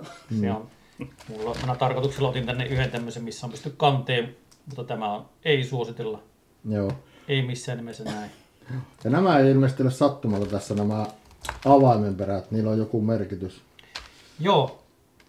Joo, eli silloin kun aloittelin, ja silloin kun Marko on varmaan aloitellut, niin nämä oli parhaita mahdollisia merkkaus. Merkkaus, tai lede, ei nämä ei ollut ledejä silloin. Eikö on nekin Joo, ollut ne- ledejä? Joo. Mutta nämä oli semmoisia keveimpiä. Nämä paino, eikö ollut 6 grammaa Joo. kohti tuon ra- renkaan rautaosat pois tuosta. Ja tuota, näitä sitä aluksi käyteltiin. Nämä on hirveän paksuja ja kömpelöitä. Ja, Ja ne muutti tosi paljon sen On, on. lentorataa. ja Joo. tuonne isokin, niin se suht helposti lähti. Vaikka kuinka se yritti teipata, niin jos se osuu puuhun, niin se meinasi irtoa. Mutta se oli parasta, mitä silloin oli. Niinpä. Huomaa, että mulla on silloin ostanut melkoisen määrän. että Mulla vieläkin löytyy näitä melko monta Sulla on tapana hamstrata. avaamatonta kotona, että Ja on eri värisiä. on. Ja tuota, mä rupesin jossain vaiheessa sitten, kun se muutti tosiaan niin paljon, niin mä purkin noita. Ja sitten mä just ennen ledikierrokselle lähtöä, niin mä teippasin pelkästään sen ledi siihen paristoon ja sitten sen kiinni, niin se ei muuttanut niin paljon. Että tuota, se ei itse asiassa pa- painanut paljon, mutta siinä oli väkertäminen, ettei sitä kovin monen kiekkoon jaksanut. Niinpä. No onko sitten väliä, että kun se kiinnitetään se ledilastu sinne kiekon pohjalle, ei kanteen, Kyllä. niin tuota, sitä, että minkälaisella teipillä se pannaan. Onko niissä teipeissä hirveästi eroa vai tuota, käykö On. mikä tahansa? Tuota, tämän en mä tiedä onko nykypäivänä ja voi olla, että kaikki ei ole yhtä tarkkoja siitä asiasta. Mä siis alkuaikana testailin, mulla oli kymmentä erilaista pakkausteippiä ja mä pakastin niitä ja mä kastelin niitä välillä ja mä kokeilin miten helposti lähtee teippit irti ja niissä oli Joo. isoja eroja. Joo. Mutta tuota, en mä tiedä onko nykypäivänä. Mä oon tosin käyttänyt sitä samaa, minkä parhaaksi totesin, niin tota, monta vuotta. Nyt se loppuu mulla, että pitää keksiä uusi. Meillä kas kotona, meillä ei ollut tämmöistä enää mitä tästä lukee, mutta tota, Mulla on silmällä sitten. Eurosel. Eurosel, tämmönen ollut meillä monta vuotta käytössä, ollut tosi hyvä. Meillä kanssa loppu se rulla, niin käytiin hakemassa uutta. Joo. Ja meillä sitten oli toinen vastaavalla tämmöinen kirkas pakkausteippi kotona, mitä käytettiin, mutta siinä hommassa heti kun alkoi laittaa, että se ei ole läheskään niin hyvä se. Mutta Tässä on sama 3M-teippi, ei ole niin hyvä, Joo. että tuota, tuo ei pysy. Tämä maksaa, olikohan kaksi euroa maksaa kaupassa ja jos käyttää ledeilyä, niin kestää 20 vuotta tämä, että Niin, yksi rulla. Mm. Joo. on. Ja Sit- meillä on tuossa, eli meillä on tällä ledi, ledikapille, tai onko se sillä nimellä meillä on oma Facebook-ryhmä siellä, Mm. mikä on aikoinaan tehty, niin siellä, siellä on jossakin vaiheessa on, aina aika ajoin tulee kyselyjä just teippauksesta tästä, niin siellä Joo. taidettiin opastaakin, kuinka, sitä, kuinka teipataan ja miten, mitä teippiä käytetään. Ja Itsekin taisin joskus tehdä jonkun YouTube-videon Joo. silloin just vuosia sitten siitä. En tiedä, oliko se sitten ne ohjeet silloin, mitä tein, niin oliko ne ihan niin perfekti. Mutta luultavasti minäkin olin kysynyt sitten taas niin viisaammita neuvoa, kuten Markolta, että miten se pitäisi teipata. Ja, Semmoinen vinkki teippaukseen, että minkä mä hoksasin vasta jälkikäteen, että semmoinen mm. pienen palasen teippiä niin kääntää kaksin kerroin ja kiinnittää sen ensiksi tuon ledin tuohon, niin sitten kun sä teippaat sitä, niin se ei liikaa puolta senttiä se, Niin, se ledi, pysyy että se paikalla. pysyy paikallaan. Ja haluatko sanoa, että miten sä, kuinka sä teippaat ne? Teipataanko me yksi jopa? Onko, tarvitko saksia? Onko meillä yhtään teippaamatonta yksilöä? Vai pitääkö teurastajan hakea Tuota- tuota yksi kiekko? Mallikeikoksi. Mikähän mulla olisi semmoinen, mistä olisi valoa kuluu. Sen minä huomasin silloin aikoinaan, kun me itsekin niitä laitoin niitä ledejä ja tajusin sen, että se on tuota, ne on epäkeskoja, niin, koska se paristu painaa selkeästi enemmän kuin se loppulasku. Mm. Niin me sitten sen keskikohan me merkkasin kynällä, samalla millä me merkkaan tussit tuonne ö, kiekkoonkin, niin sillä samalla me merkkasin sen, ke, sen, niin sen painon keskikohan, että sillä se helpotti itseä sitten laittamaan niitä ledejä sitten. Joo. Tai oikeastaan ihan sama, mikä, mistä luovut mieluiten tästä kirjasta. Eli kiekon ja ledin värillä on merkitystä. Punaiset näkyy hyvin punaisista kiekoista. Ja mulla on, kun on paljon punaisia, niin mulla yleensä kuluu punaisia paljon. Mutta sitten tuota, muuten niin vihreä on yleensä tosi hyvä väri. Soveltuu varsinkin keltaisiin ja vihreisiin kiekkoihin, mutta myös läpinäkyviin. Kyllä. Ja ne on ne, mitä itsellä tulee. Kirkkaita tulee myös jonkun verran. Sulla on ilmeisesti enemmänkin. Mutta Joo, mä käytän itse valkoisia ja, valkoisia ja vihreitä käytän kaikista eniten. Punaisissa, punaisessa keikossa punaista, koska se sattuu näkymään siellä, siellä hyvin. Niinpä. Tähän mä en ollut kyllä varustautunut, että mä rupean teippaamaan. Teippa. No ei se mitään. Mä voin näytellä yhden lisävarusteen tähän. Otetaanko me mitä ei- sakset tarvitsi? Tai Eikö mulla on sakset? Aa, sulla on monet sakset siellä varmasti. Laitatko se samaan, te, samaan siihen vai tarvitsetko mä tätä uutta? Eikö mä halua uutta, kun tuo oli himmiä, niin se voi vaihtaa. Mä käytän, tämä, tämähän nyt voisi olla ihan mikä vaan, mm. mutta se, että mä painan sen teipin vielä lopusti lujasti kiinni niin kuin jollakin siihen, niin tuota, mulla on joku apuväline aina siihen. Joo. Eli niistä väreistä tosiaan, jos haluaa pelata varman päälle, niin itsekin on huomannut, että se vihreä on ollut tosi hyvä. Ja soveltuu niin yleisesti ottaen aika moneen kiekkoon. Mm-hmm. Ja sitten se val, valkoinen tai lähellä val, valkoista olevan kanssa, niin ne on tosi kirkkaita. Ja valkoinen tietenkin on siinä mielessä hyvä, että sä voit laittaa periaatteessa minkä värisen tahansa. Mutta sitten niin kuin pojat sanoo, niin jos se ledin väri on sama kuin se kiekon väri, niin se on niin kuin paras vaihtoehto. Ja se kannattaa, ainakin jos aloittelee ledi, ledi touhua eikä halua paljon ostaa noita ledejä, niin sitä voi käydä oman mielikeikkonsa mukana. Käydä esimerkiksi PGllä, mikä myy näitä M- MVP hyviä ledejä, niin käydä se oman kiekkonsa kanssa siellä ja testata se, minkä värinen valo oikeasti sopii siihen. Ja Kyllä. Ja noita ledejäkin on jonkun verran erilaisia. Minä olen itse enimmäkseen käyttänyt noita MVPtä, koska se on ollut minun havaintojen mukaan niin selkeästi paras. kyllä, tämä on meidän... Ja sitten, Virallinen sitten on ollut muitakin, mä olen testannut. Esimerkiksi Discmanialla oli semmoisia, missä oli yksi ledi, vai näissähän on niin kolme ledi valoa aina yhdessä lastussa, mutta Discmanialla oli joskus niitä, missä oli yksi ledi valoa ja, ja sen totesin, että se ei ollut, se kyseinen ei ollut niin hyvä. Ja sitten tuolla Illillä on kädessä joku tämmönen malli. Joo. Joo, tämä oli pari vuotta sitten, taisi tulla pari kolme vuotta sitten, tuli tämmönen vähän isompi, Mm. isompi tuota ledilastu. Ja mehän Mutta oltiin virallisia Joo, tuotetestajia. Antavat meille näitä testiä. Joo. Me testailtiin ja aluksi, eli näissä oli hieno idea, näissä oli suoraa 3M tai teippi tuossa. Eli sen sai suoraa painettua tavallaan kiekkoon mm. kiinni ja jämähti tosi hyvin ja Joo. aluksi kaikki vaikutti hyvältä. Kirkas valo ja kaikki oli hyvältä, mutta siinä oli se huono puoli, että se kun sattui osumaan puuhun, Mm. luja heitto osui puuhun, niin tämä ei pysynyt paikallaan. Joo. Eli se, Se- paristo pääsi sen mikromillin liikahtamaan, mm. että se kontakti katosi ja silloin katosi myös valo. Kyllä, kyllä. Sitten jonkun verran kokeiltiin teipata näitä vähän, mutta sitten se alkoi... Sitten siinä menee, menee se idea tavalla, että sitten on sama teipata noita muitakin, että ei se... Ei, ei päässyt meille jatkumaan tämä Ei. Joo. alkutestauksia, Mulla- alkutestauksen jälkeen. Joo. Idea hyvä. oli kans tuommoinen vastaava käytössä ja muistan vielä, kun menin pikkarahaa heittämään, siellä oli varmaan kuin, olisiko ollut ledikappi. Ja siinä ykkösväylällä silloin heitettiin samaan suuntaan, missä on kiinteäkin ykkösväylästä ykkösväylä ja siinä lämpäsin, niin ensimmäinen heitto ja puuhun ja se katosi se kiekko saman tien. Ei yhtään tiennyt mihin päin se kimpos. Mm. Sehän nyt sinä iltana sitä ennen löytynyt, mutta sitten Valosalo joku oli sen löytänyt ja palauttanut löytökeikkopönttöön. Mutta jäi vain mieleen, että, että se on kaikista, kaikista pahin ongelma, jos, siinä, jos sulla on semmoinen ledi, että siinä se paristo pääsee liikahtamaan silloin, kun se tulee se kova isku puuhun ja se sammuu, niin se et yhtään näe, mihin se menee. Kyllä. Paitsi jos sä oot just sen valokeilan osoittanut sinne, se voit nähdä sen, mutta se on niin tuurissa nä, että se voi niinku yhdellä heitolla kadota koko kiekko. Kyllä. Tai jos puistorata on kautta semmoinen, missä ei ole paljon puita, Mm. niin, niin ei nuo... Muutenhan tuo oli todella hyvä. Ja voi sulla olla, jos sulla tommosia on, niin käytät niissä tietyissä kiekossa, mutta sitten kun meet mettäväylillä ja semmoisiin, niin siellä Niinpä. et käytä niitä. Että...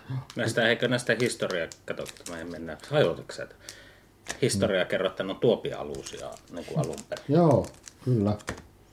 Mä- Tosi hyvä video tehtiin, kun mä teippasin tämän jo Se näkyy ilman, siinä. että Kaikki halukkaat näkevät sen siellä Mutta to- 4K-tasoisena.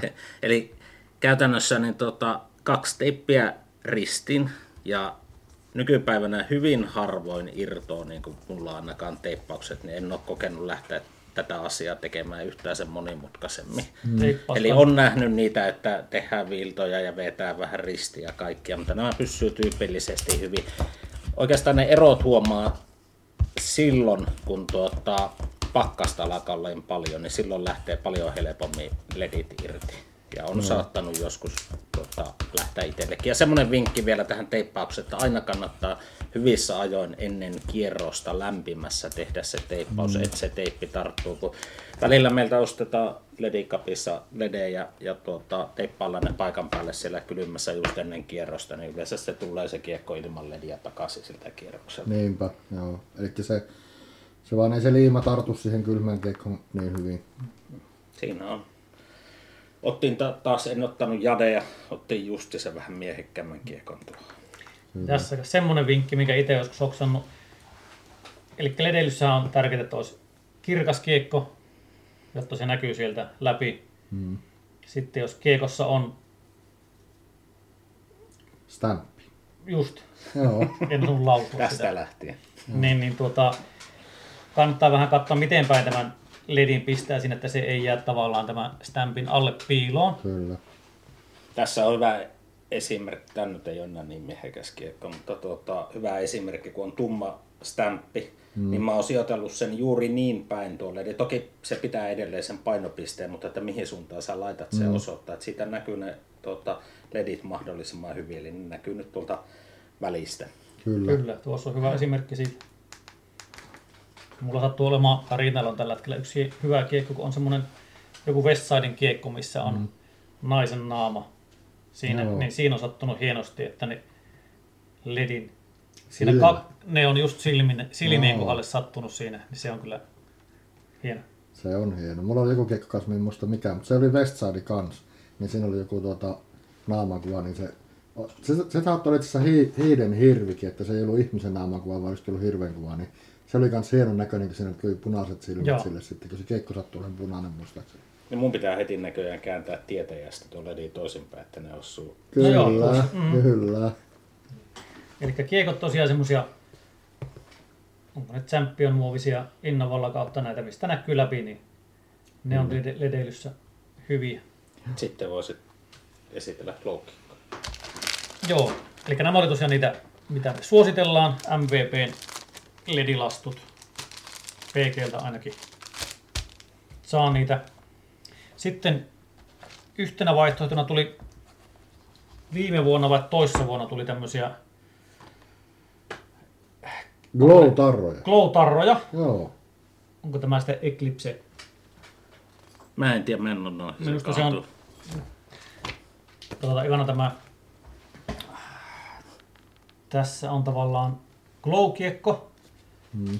Ja tuo Eclipse, minä en tiedä, onko se, onko se tämän muovin tai tämä väriaineen joku merkki tai laatu tai joku semmoinen, mutta itsellä on muistikuva, että jos, silloin, kun, Mm. jos tuo lukee, niin silloin, niin silloin se ei hyvin, hyvin hohkaa. Kyllä. Tämä on minun mielestä sama, samalta valmisteltu tai samaa tuotetta tai mikä se onkaan.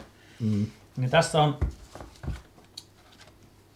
erilaisia, eri muotoisia. Näitä, ja näitä on yksi vaihtoehto liimata tavallaan kiekkoon. Kyllä. Ja sitten tuota, oliko La- sulla se La- UV-lampulla, normaalilampulla voi myös, tai sitten UV-lampulla niitä vähän, Nyt sammutan vähän valoa, niin nähdäänkö te joo, lattaa tänne. voidaan otetaanpa pari. Lamppu käteessä ja muu valot, niin sitten en enää näe löydy kiekkoakaan. Joo. Mutta nyt se siellä ladataan sitä, Tämä on nyt ladattu ihan tällä tavallisella otsavalolla, eli ei UV-valolla ihan hyvin onnistuu ja näkyy pimiässä ja kestää jonkun tuota, 10-15 minuuttia ihan hyvin. Mutta tietenkin talvella ongelma Glow-kiekossa on se, että jos se uppoo syvälle sinne hankeen, niin sieltä se ei välttämättä sitten näy. Ja, ja jos et löydä se ajan tiimoilla, kun tuo näkyy, niin tuota, sitten voi tulla losti. niinpä. Ja nyt siellä näkyy ne glow-tarrat on siellä illinkäässä. Nämä on myös yllättävän kirkkaita, kirkkaita ja hyviä. Kyllä. Ja Tietenkin just niin kuin Marko sanoi, että ne ei määränsä enempää kestä siinä tavallaan, mutta hetki aikaa kyllä, hetki aikaa kyllä kestää. Että tota. Kyllä. Ja nyt me otan valot takaisin päälle. Ja noissa on ainakin minun kokemukseni, nyt minun ääni kuuluu noilta kameran mikrofonista, mutta minun kokemuksen mukaan noissa eri valmistajilla on tosi isoja eroja noissa glow-kiekoissa, että esimerkiksi tuolla MVPllä, niin ne on löytänyt semmoisen reseptin, että se on valtavan hyvin hohkaava. Kyllä. Ja ne on siihen panostanut siihen innovaatioon aika paljon. Minä tiedän sen, tuossa on tuo Eclipse muovi. Ja nythän on tullut tänä vuonna, tai itse asiassa viime vuonna tuli Gyro Balosa Mystery Boxissa tuli semmoisia ensimmäisiä muun värisiä tuota, tota, niin vihreän sävystä. Aha. Ja nyt tuli Lisotten, joka on siis Powergripin sponsoroima pelaaja, niin siltä tuli sitä omaa Hex-nimistä midaria. Niin niissä oli neljällä eri värillä saatavilla sitä glowta. Ja lisäksi siellä on nyt niissä uusissa glow-keikoissa MVPllä on tuo rimmi. kun MVPllä on kahta eri muovia, se kansi on oma muovi ja se reuna on eri muovia, niin ne kummatkin on glow-muovia, että se koko mm. kiekko hohtaa. Tässä esimerkiksi nähdään tämä Illillä on tämä Eclipse-reaktori, niin Siinä on nyt tämä kans keskiosa on sitä glow-muovia, sitä Eclipseä, joka hohkaa, mutta se tuo valkoinen rimmi niin on oletettavasti sitä, mitä ei taas mm. hohkaa, että se on, se on niinku ehkä viime vai to, tai toissa vuoden mallistoa niin sanotusti, mutta nyt on tullut uutena innovaationa se, että myös se rimmi on Aa. glowta. Oi, on melkein ihan uutta. Niin Joo. Nekin opitti jotakin. Mm. Tuota, nuo on parhaita nuo MVP. To, tosin joiltain muiltakin valmistajilta on jo nykypäivänä ihan yhtä hyviä. Mä just kaivoin kuvaan, kun 2011 on tehnyt tuotetestailua, niin tuota, Joo. valoista. Mulla oli jopa silloin tuommoista pari, jossa oli sisäänrakennettu ledit, mutta ne ei kyllä toiminut yhteen. Ne oli niin alivakkaita, että ne jopa murrin Okei. okay. kädellä kippasi yli. Mutta Oliko tuolla ne- ylimmäisenä on glow-kiekko, joka oli pit, pitkään valaistu tuota lampulla, niin sitä ei juuri niin kuvasta erota. Niinpä. Siihen aikaan niillä ei tehnyt kyllä niin kuin käytännössä mitään. Ei, ja aika monella valmistajalla ne on vielä sitä, että se glow on ehkä sitten parhaimmillaan heillä se muovi sitten, kun heität ihan valoisella, että se tuntuma siinä keikossa on ehkä paremmin siinä muovissa, mutta ei se niinku hohkaa siellä pimeässä oikeasti riittävästi, toisin kuin nämä MVP. Ja sitten minä satun tietämään, että kastaplastilla Joo, taisi niin olla semmoinen, että ne oli kans siinä niin jotenkin onnistunut, että niillä oli erityisen hohtavia myös niitä glow-kiekkoja. Nyt alkukaudesta syksyllä, kun ei ole vielä lunta mm. maassa ja on pimeä, silloin ledeily on kaikkein parasta, parhaimmillaan tavallaan silloin, koska silloin saa on joka paikka, maa on mustana ja Kyllä. ilma on mustana. Silloin Silloin, on löytää pimeä. kaikki, silloin on oikeasti pimeä ja silloin löytää kiekot kaikista parhaiten ja nopeasti. Ja silloin varmaan nämä glow-kiekotkin on tavallaan hyviä, Kyllä. mutta hyviä. Sitten kun tulee lunta, talvella kun on paljon lunta, niin nämä ledilastut, jos on tämmöinen kunnon ledi, niin vaikka se menee hankeenkin syvälle ja kun tarpeeksi pimeää, niin se kyllä hohkaa sieltä. Että ei siinä ei ole ihan niin hyvä tavallaan sitten, sitten kun alkaa lunta olla paljon. Joo. Muutenkin on parasta, kun kaikki on musta. Mm. ja glow-keikossa on varmaan haastava puoli se talvella myös, että kun se on yleensä tuommoinen valkoisen, vaalean värinen, niin sitten jos siitä kat, niin kerkeää se hohto lähteä pois, niin se ei niin äkkiä löydykään sitä hangesta edes päivällä. Kyllä. Mutta semmoinen taas, just niin kuin Marko sanoikin tuossa, että ledin kun laittaa, niin se alivakautuu yleensä. Mm. Niin porukan pitäisi käydä vähän aikaa testailemassa niitä, kun lait- laitetaan ledit, niin käydä vaikka urheilukentällä tai jossakin testailemassa niitä jonkun aikaa itse, että katsoo, että millä tavalla se muuttuu. Se. Kyllä. Sitten kun sä tiedät, että se alivakautuu tämän verran, niin sä osaat, osaat ottaa jatkossa huomioon ja elää sen kanssa. Mutta mm. sitten taas glow on se hyvä puoli, että ne on aina samanlaisia. Niinpä, Tässä se ei muutu se joo. lentorata ei alivakaudu tavallaan juurikaan ja monet sen takia tavallaan tykkää tavallaan näistä vähän enemmänkin. Joo, se on kesätalvet sama. Totta kai Kyllä. talvella kiekot on aina vähän, ne on vähän vakkaampia, eikä, eikä ne, koska ilma on erilaista, se ei liida niin pitkälle kuin mitä lämpimällä mm. kesällä, mutta se kiekko ei muuta silti ominaisuuksia. Kyllä. Joo, ja mulla esimerkiksi, niin mulla on ledipäki kokonaan rakennettu erikseen sillä tavalla, että mä en erikseen teippaa, kun alkaa ledikausi, vaan mä kaivan ne ledikiekot esille ja katson, että missä on edelleen hyvä ledi ja se lähtee käyttöön. Jos se ledi on menettänyt tehoaan tuota kesäaikana, niin sitten vaihan ledi siihen, mutta niin kuin ledipäki mm. pysyy koko ajan samana ja, ja mitä Illi sanoi, niin tota, mullakin on yleensä kauden alussa 40 ledikiekkoa, josta mä lähden sitten menen testaamaan ja lähden karsimaan ja etin itselleni ne parhaat sopivammat kiekot. Että Joo. Joskus pitää vähän sitä teippausta purkaa teippaansa, laittaa uusiksi, jos sattuu, tai se ei, ei ole sattunut keskelle tai jotakin muuta siinä on, niin tuota, siinä Niinpä. Joo. Tosi monesti huomaa sen, että kun ihminen ottaa jonkun tota, alivakaan kiekon, mikä hänellä kesällä menee kaikkein pisimmälle ja, ja se on juuri siinä rajalla, että kippaako se yli ja kun se ei kippaa, niin sillä heittää pitkiä heittoja ja sitten sä meet ja teippaat ledin vähän miten sattuu pohjaan ja sä heität niitä 60 metrisiä tota, heittoja, jotka kippaa, niin sitten sä toteat, että, että tota, ei tämä ole mun laji, että ei tämä ole kivaa. Että, että tota, kyllä tämäkin vaatii sen, että niitä testaa ja etsii ne sopivat kiekot. Että, Kyllä. Tuossa monella on kaatunut just, että se Mm. ei tavallaan ei ole samanlaista se. Mutta meillä, meillä käytännössä niin molemmat taitaa heittää aika lähelle samoja tuloksia ledipäkillä ja normipäkillä. On joo, ja mäkin tala, kun talvella niin paljon vähän heittää valosalla, niin sitten kun käyn pikkaran liikaa kautta muuta harvoin käy heittää valosalla, niin mulla on se ledipäki oikeasti mukana. Samat kiekot, millä heitän pimeällä, että saattaa joku yksittäinen driveri olla sillä, mitä ei, missä ei ole lediä. Joo. Mä olen huomannut sen kanssa ledikekkoilussa, että kun menet sinne pimeään heittämään, niin se sama väylä, jonka sä oot heittänyt päivällä valosassa, niin se näet kuinka ahaassa ja näet kaikki ne oksat ja ne, ja se ehkä jännitä sitä heittoa silloin enemmän. Mutta kun menet pimeässä, mm-hmm. niin se et näekään niitä oksia ja niitä, niin se on jotenkin rennompaa ja vapauttavampaa heittää se sinne pimeyteen se kiekko, koska et se näe niitä vaaroja siinä. Niin se on, niin se on.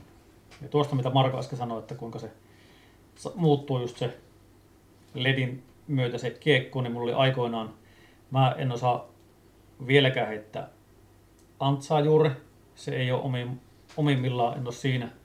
Mulla heittotyyli jotenkin vammainen, heitän hirmussa hyssessä aina, niin Puhutaan päkkäriä. Joo, päkkäristä, kyllä. Jossakin vaiheessa musta, kun pistin Meteor-kiekkoon, olin laittanut ledin ja lähdin heittelemään ja tapahtui ihme. Opin heittämään antsaa. Joo. Talvi oli mahtava aikaa ja elin elämäni huipulla ja tuli kesä, otin ledin pois. Antsaheiton taitoni katosi. Antsa jäi sinne lediin. niin, se, se, oli siitä kiinni, että silloin sillä keikolla pystyin, se alivakatui sen verran, että se oli hyvä ja Joo. sitten oli paluu maan pinnalle. Mutta kyllä mä olen yrittänyt reenata, että vähän se jo onnistuu, mutta en, en silti vielä osaa. Kyllä. Toki Illi vähän liioittelee, jos saa sitä ansaakin vähän heittää. Se oli kuitenkin se tärkein opetus, että sama kuin kesälläkin, niin opit tuntemaan ne omat kiekot, että miten ne käyttäytyy. Ja varsinkin kun se siirryt, silloin se sama kiekko, mitä sä oot kesän heittänyt, niin kun se vanhan se ledi siihen, niin se ei ole enää se sama kiekko, vaan se täytyy uudelleen opetella. Sitten vielä näistä teippauksista kautta muusta, niin tässä on yksi rulla tämmöistä heijastinteippiä. Joo. Tätä tai vähän paksumpaa me ollaan niihin koreihin laitettu. Ja itse olen joskus käyttänyt näitä tavallaan myös kiekoissa. Kiekoissa saattanut varata laittaa, että jos ajatellaan, että sulla on kansipuolelle on valo, ledi, hohkaa, mm. mutta jos on jotenkin semmoinen, että menee väärinpäin, Aivan, tai jotakin semmoista ei sitten aivan. laita, niin mä oon saattanut tälle puolelle pistää ihan pikkuset heijastimen palaset. Joo. Että jos tuntuu, että sitä ei löydy, niin valolla, kun ottaa lampulla kattelee, niin se saattaa sitten löytyä Kyllä. sieltä. Tuo oli kyllä aika hyvä pro tips, eli voi pelata varman päälle, varsinkin jos on se kiekko, mitä sä oot heittänyt vuosikaudet ja sit millään haluaa sitä hukata. Niin aika halpa, halpa niin henkivakuutus tai näin voisi sanoa sille kiekolle on se, että merkkaat siihen, tai teipit vielä siihen lisäksi, no heijastin teipit. Niin. Sitten kannattaa muistaa, että sitten kun pelataan virallisia PDG-kisoja, niin sitten varmaan ei ole, ei ole sallittua ylimääräiset teippaukset siellä, niin mm. sitten ne pitää sieltä repiä pois. Kesäksi pitää kiekko siivota niin sanotusti, sanotusti lisävarusteista. Kyllä. Talvellakinhan pelataan kyllä PDG-kisoja, mutta niihinkin, no nyt en tiedä, niin parempi kuin ei sanoa mitään, mutta silloinhan niissä ei saisi olla niin ylimääräisiä varusteita, koska jos se on PDG-kisa, niin se on PDG-kisa. Mm. Esimerkiksi naruja ei saisi laittaa teoriassa, mutta mietin sitä, onko niihin tullut jotakin eri Minusta ne on se talvisäännöt. Mutta jos on PDG-kisa, niin sitten on... Niin No kuin, joo, en ole, en ole varma itsekään, mutta Laittakaa kommentteihin, jos tiedätte. Siellä on niitä sääntönikkareita on aina täällä palstoilla. Jos siellä sattuu olemaan vaikka joku Tapani Aulu, katsoo tätä, totta kai katsoo ja kuuntelee, niin käy kommentoimassa, että miten talvi PDG-kisoissa, niin voiko sinne saada eri vapauden siihen, että kiekossa olisi ledi kiinni tai sitten tota, vaikka heittäisi päivällä tai naru, mm. naru tai vastaava. Että faktoja kehi. vielä ei ole Oulussa ollut. Onkohan, pystyyköhän pitämään PDG-kisaa Lady Frisbeestä? No nyt se, tuo oli tärkeä kysymys, että onko ei, se sallittua Jos ei vai saa ei. olla lediä, niin, Niin, niin se, niin. se, vähän, se menee vähän hitaaksi se, Se saattaa olla sillä pimeässä vähän hidasta, että saattaa olla, että se kolme minuuttia on aika lyhyt aika etsiä niitä kiekkoja sitten. Että Mutta mä luulen, että PG sponssaa hyvin semmoista kissaa. Mm. varmasti ja kaikki kiekkovalmistajat näyttäisi äkkiä peukkua, että nyt kun Mm-hmm. Kisat pystyy vain. Onhan Oulussakin pelattu joulukuussakin PDG-kisa joku Distember Open nimellä, mutta se oli jotenkin päiväkisa. Mm. Ja muistaakseni Tuomosen, Jaakkosen Tuomo oli sitä järkkäämässä silloin sitä jo vuosia aikaa, kun se viimeksi muistaakseni Hiirosessa pelattiin pari-kolme vuottakin aikaa sitten. Nythän Mutta eikö tuota Vellukin on On. jo kisa. Tuolla Pavelikassa tuo ennenkin keväällä järjesti paljonkin.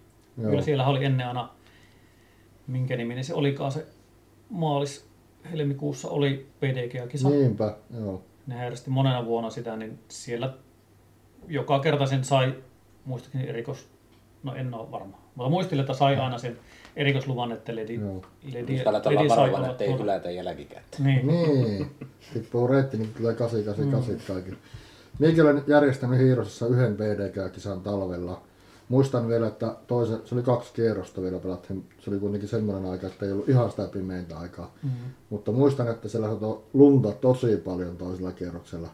Että se oikeasti haittaisi sitä näkyväisyyttä, sitä tuli niin paljon silloin. Ja Tuossa osallistui siihenkin, ei siihen hirveätä ryntäystä ollut, mutta parikymmentä pelaajaa lähti haastamaan talvea sitten ihan PDG-kisassa. Kyllähän talvella saisi olla Oulussakin vähän enemmän PDG-kisoja. Niin, ei niitä ollut kyllä yhtään liikaa. Ei, ei niitä nykyään vielä, vielä vähemmän mitä ennen oli. Kyllä. Jonkun verran meille tuli toivomusta, että ol- olisi joku ledikisa muutenkin kuin, niin kuin arkena. Mutta Joo. että se niin kuin ledikappi pysyy arkipäivinä, mutta se, että pistetään harkinta, että järjestetäänkö joku erilliskisa sitten niin viikonloppuna, koska osa ihmisistä ei pääse tuota, arki-iltana. Niin. Niin, monella on työt sitten taas mm. semmoista, että ei pääse silloin arki-iltana että viikonloppuna kenties paremmin. Muistutuksena vielä, jos joku hyppäisi vasta myöhemmin tähän katsomaan ja kuuntelemaan, niin keskiviikkona, onkohan se nyt mones päivä, nyt on toinen päivä, niin Kahdeksas päivä. kahdeksas päivä keskiviikkona starttaa Oulussa Lady Cup, ja missä on ensimmäinen osakilpailu, missä, millä radalla pelataan? Pikkaralan talaviradalla, mutta sillä poikkeuksena, että heitetään 19 väylää, ei mm. koko 27 väylää, ettei me koko ilta siinä. Mutta 19 väylää pelataan nyt ekassa. Joo, 48 on nyt ilmoittautunut. Ilmoittautuminen löytyy Metrixistä varmaankin, oletan Kyllä. näin. Ja, ja ilmoittautuminen on auki, mihin, ja kerkeää vielä ilmoittautua ihan tiistainakin vai? On. Keskiviikkona 17.45 asti. Niinpä. Ja maksusysteemit menee Lady Cupissa siten, että varmaankin onko teillä osa kilpailukohtainen on se osallistumismaksu, Kyllä.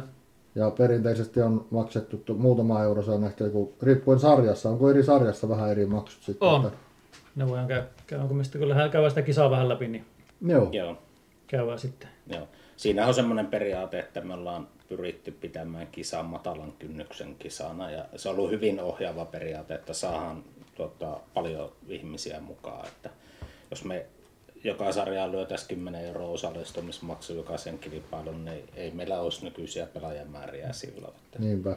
se on ollut ihan niin kuin strateginen valinta alusta pitää. Voimme sen verran käydä, että siinä tosiaan naisten sarjaan ja MA4-sarjaan on euron panos. Eli ei puhuta ei, isosta käytännössä ei rahoista. mitään, mutta se Joo. ajaa sen, että me voidaan edes pikkupalkinnot. Ne sarjat menee monesti Tappiolla. tappiolle. Tai meidän pussista. Niin. Mutta tavallaan siellä, kun halutaan Artisti ihan, maksaa. ihan pikku palkinnot on, on niille ja kokonaiskisan kanssa. Ja sitten on MA3-sarja on kolme euroa ja avoimen sarja on 5 euron osaottomaksu. Mm. Ja käytännössähän me ei itselle oteta, että me palautetaan kaikki.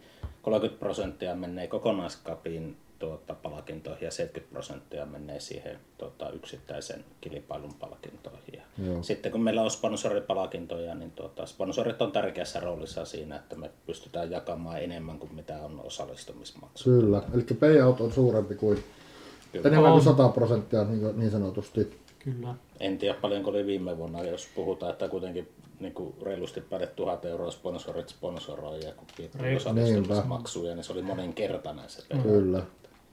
Kannattaa siis osallistua. Kyllä. Jos et ole aikaisemmin käynyt, niin vielä ehdit käydä niitä omia kiekkoja testaamassa, ja että miten ne lentää, ja sitten keskiviikkona rohkeasti matkaan sinne Lady Cupiin, että, että siellä sitä näkee, minkälaista se on, ja se on mukavaa. Ainakin jos on kelit kohillaan, ettei puukkoja sada taivaalta. Mm-hmm. Ja tänä vuonnahan Lumise sponsoroi, me arvotaan kauden lopuksi ää, niiden pelaajien kesken, jotka on osallistunut vähintään neljää osakilpailun kuudesta, niin 279 euron lisävalosarja autoon. Niinpä. Joo. Kannattaa osallistua. Mie jos mietit, että meillä ei ole kummassakaan autossa lisävaloja, että taidanpa osallistua. Mm. No niin, Kyllä, kyllä. siitä vaan. Halavalla pääsee arvontaan tavallaan Kyllä. mukaan. Niin, siihen pääsee kaikki osallistujat. Mm. Onko teillä niin, että joka osallistumiskerrasta saa yhden arpalipun vai onko se...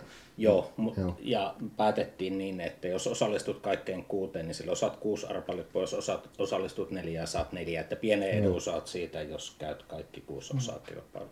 Kyllä, se on mahtava. Ja nehän on yritetty sijoittaa ne osakilpailujen päivämäärät niin, että ne soveltuisi mahdollisimman monelle. Eli meillä on mm.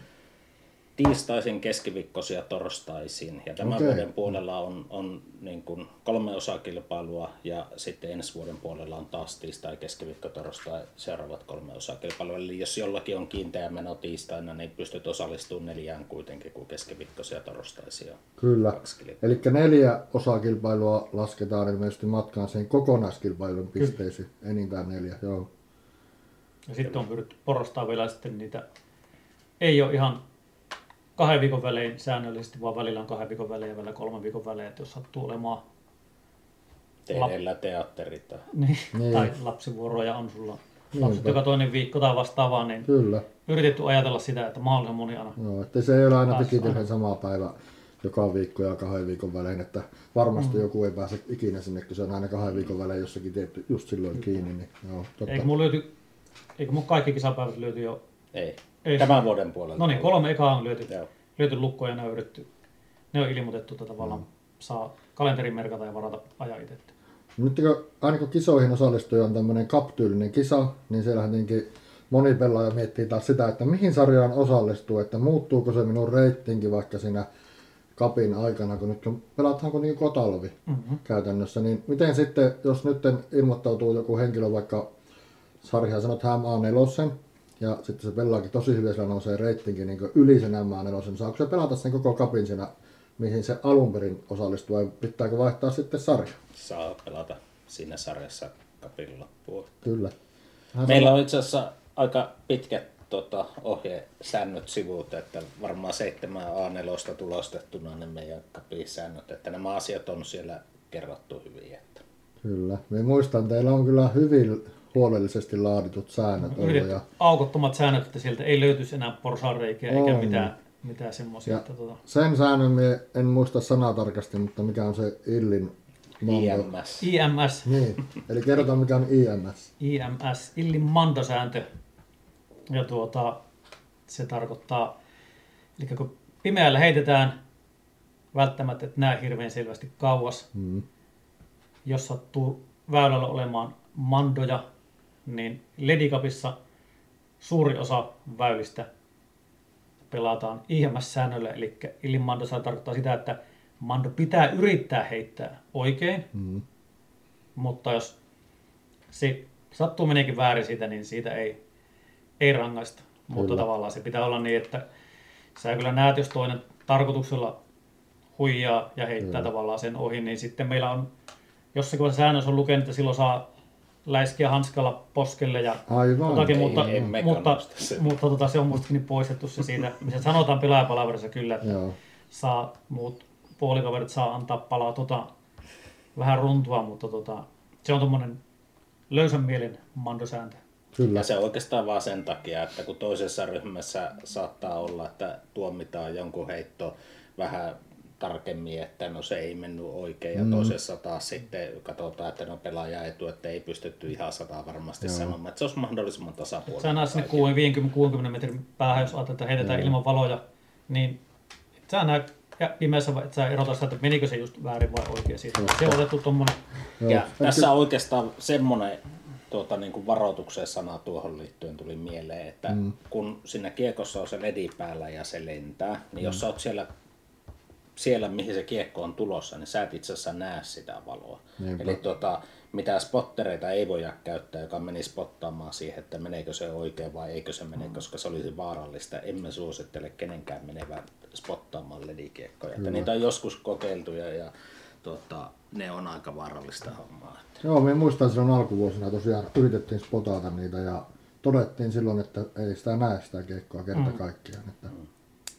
Siihen IMS-sääntö on semmoinen tarkennus, että on liikkunut huhuja, että IMS tarkoittaisi illi muuttaa sääntöjä, mutta se on tosiaan se illin mandosääntö on se virallisempi no, termi, mitä se tarkoittaa. On, ja se on se, siinä nimenomaan tulee se reiluuden ja rehellisyyden periaate koska frisbeegolfissa meillä on aina itse itsemme tuomareita. Toki meillä on päätuomarit olemassa, mutta aina se ryhmä itse tuomitsee sen oman ryhmän tekemiset, niin tässähän se korostuu erinomaisesti. Mm-hmm.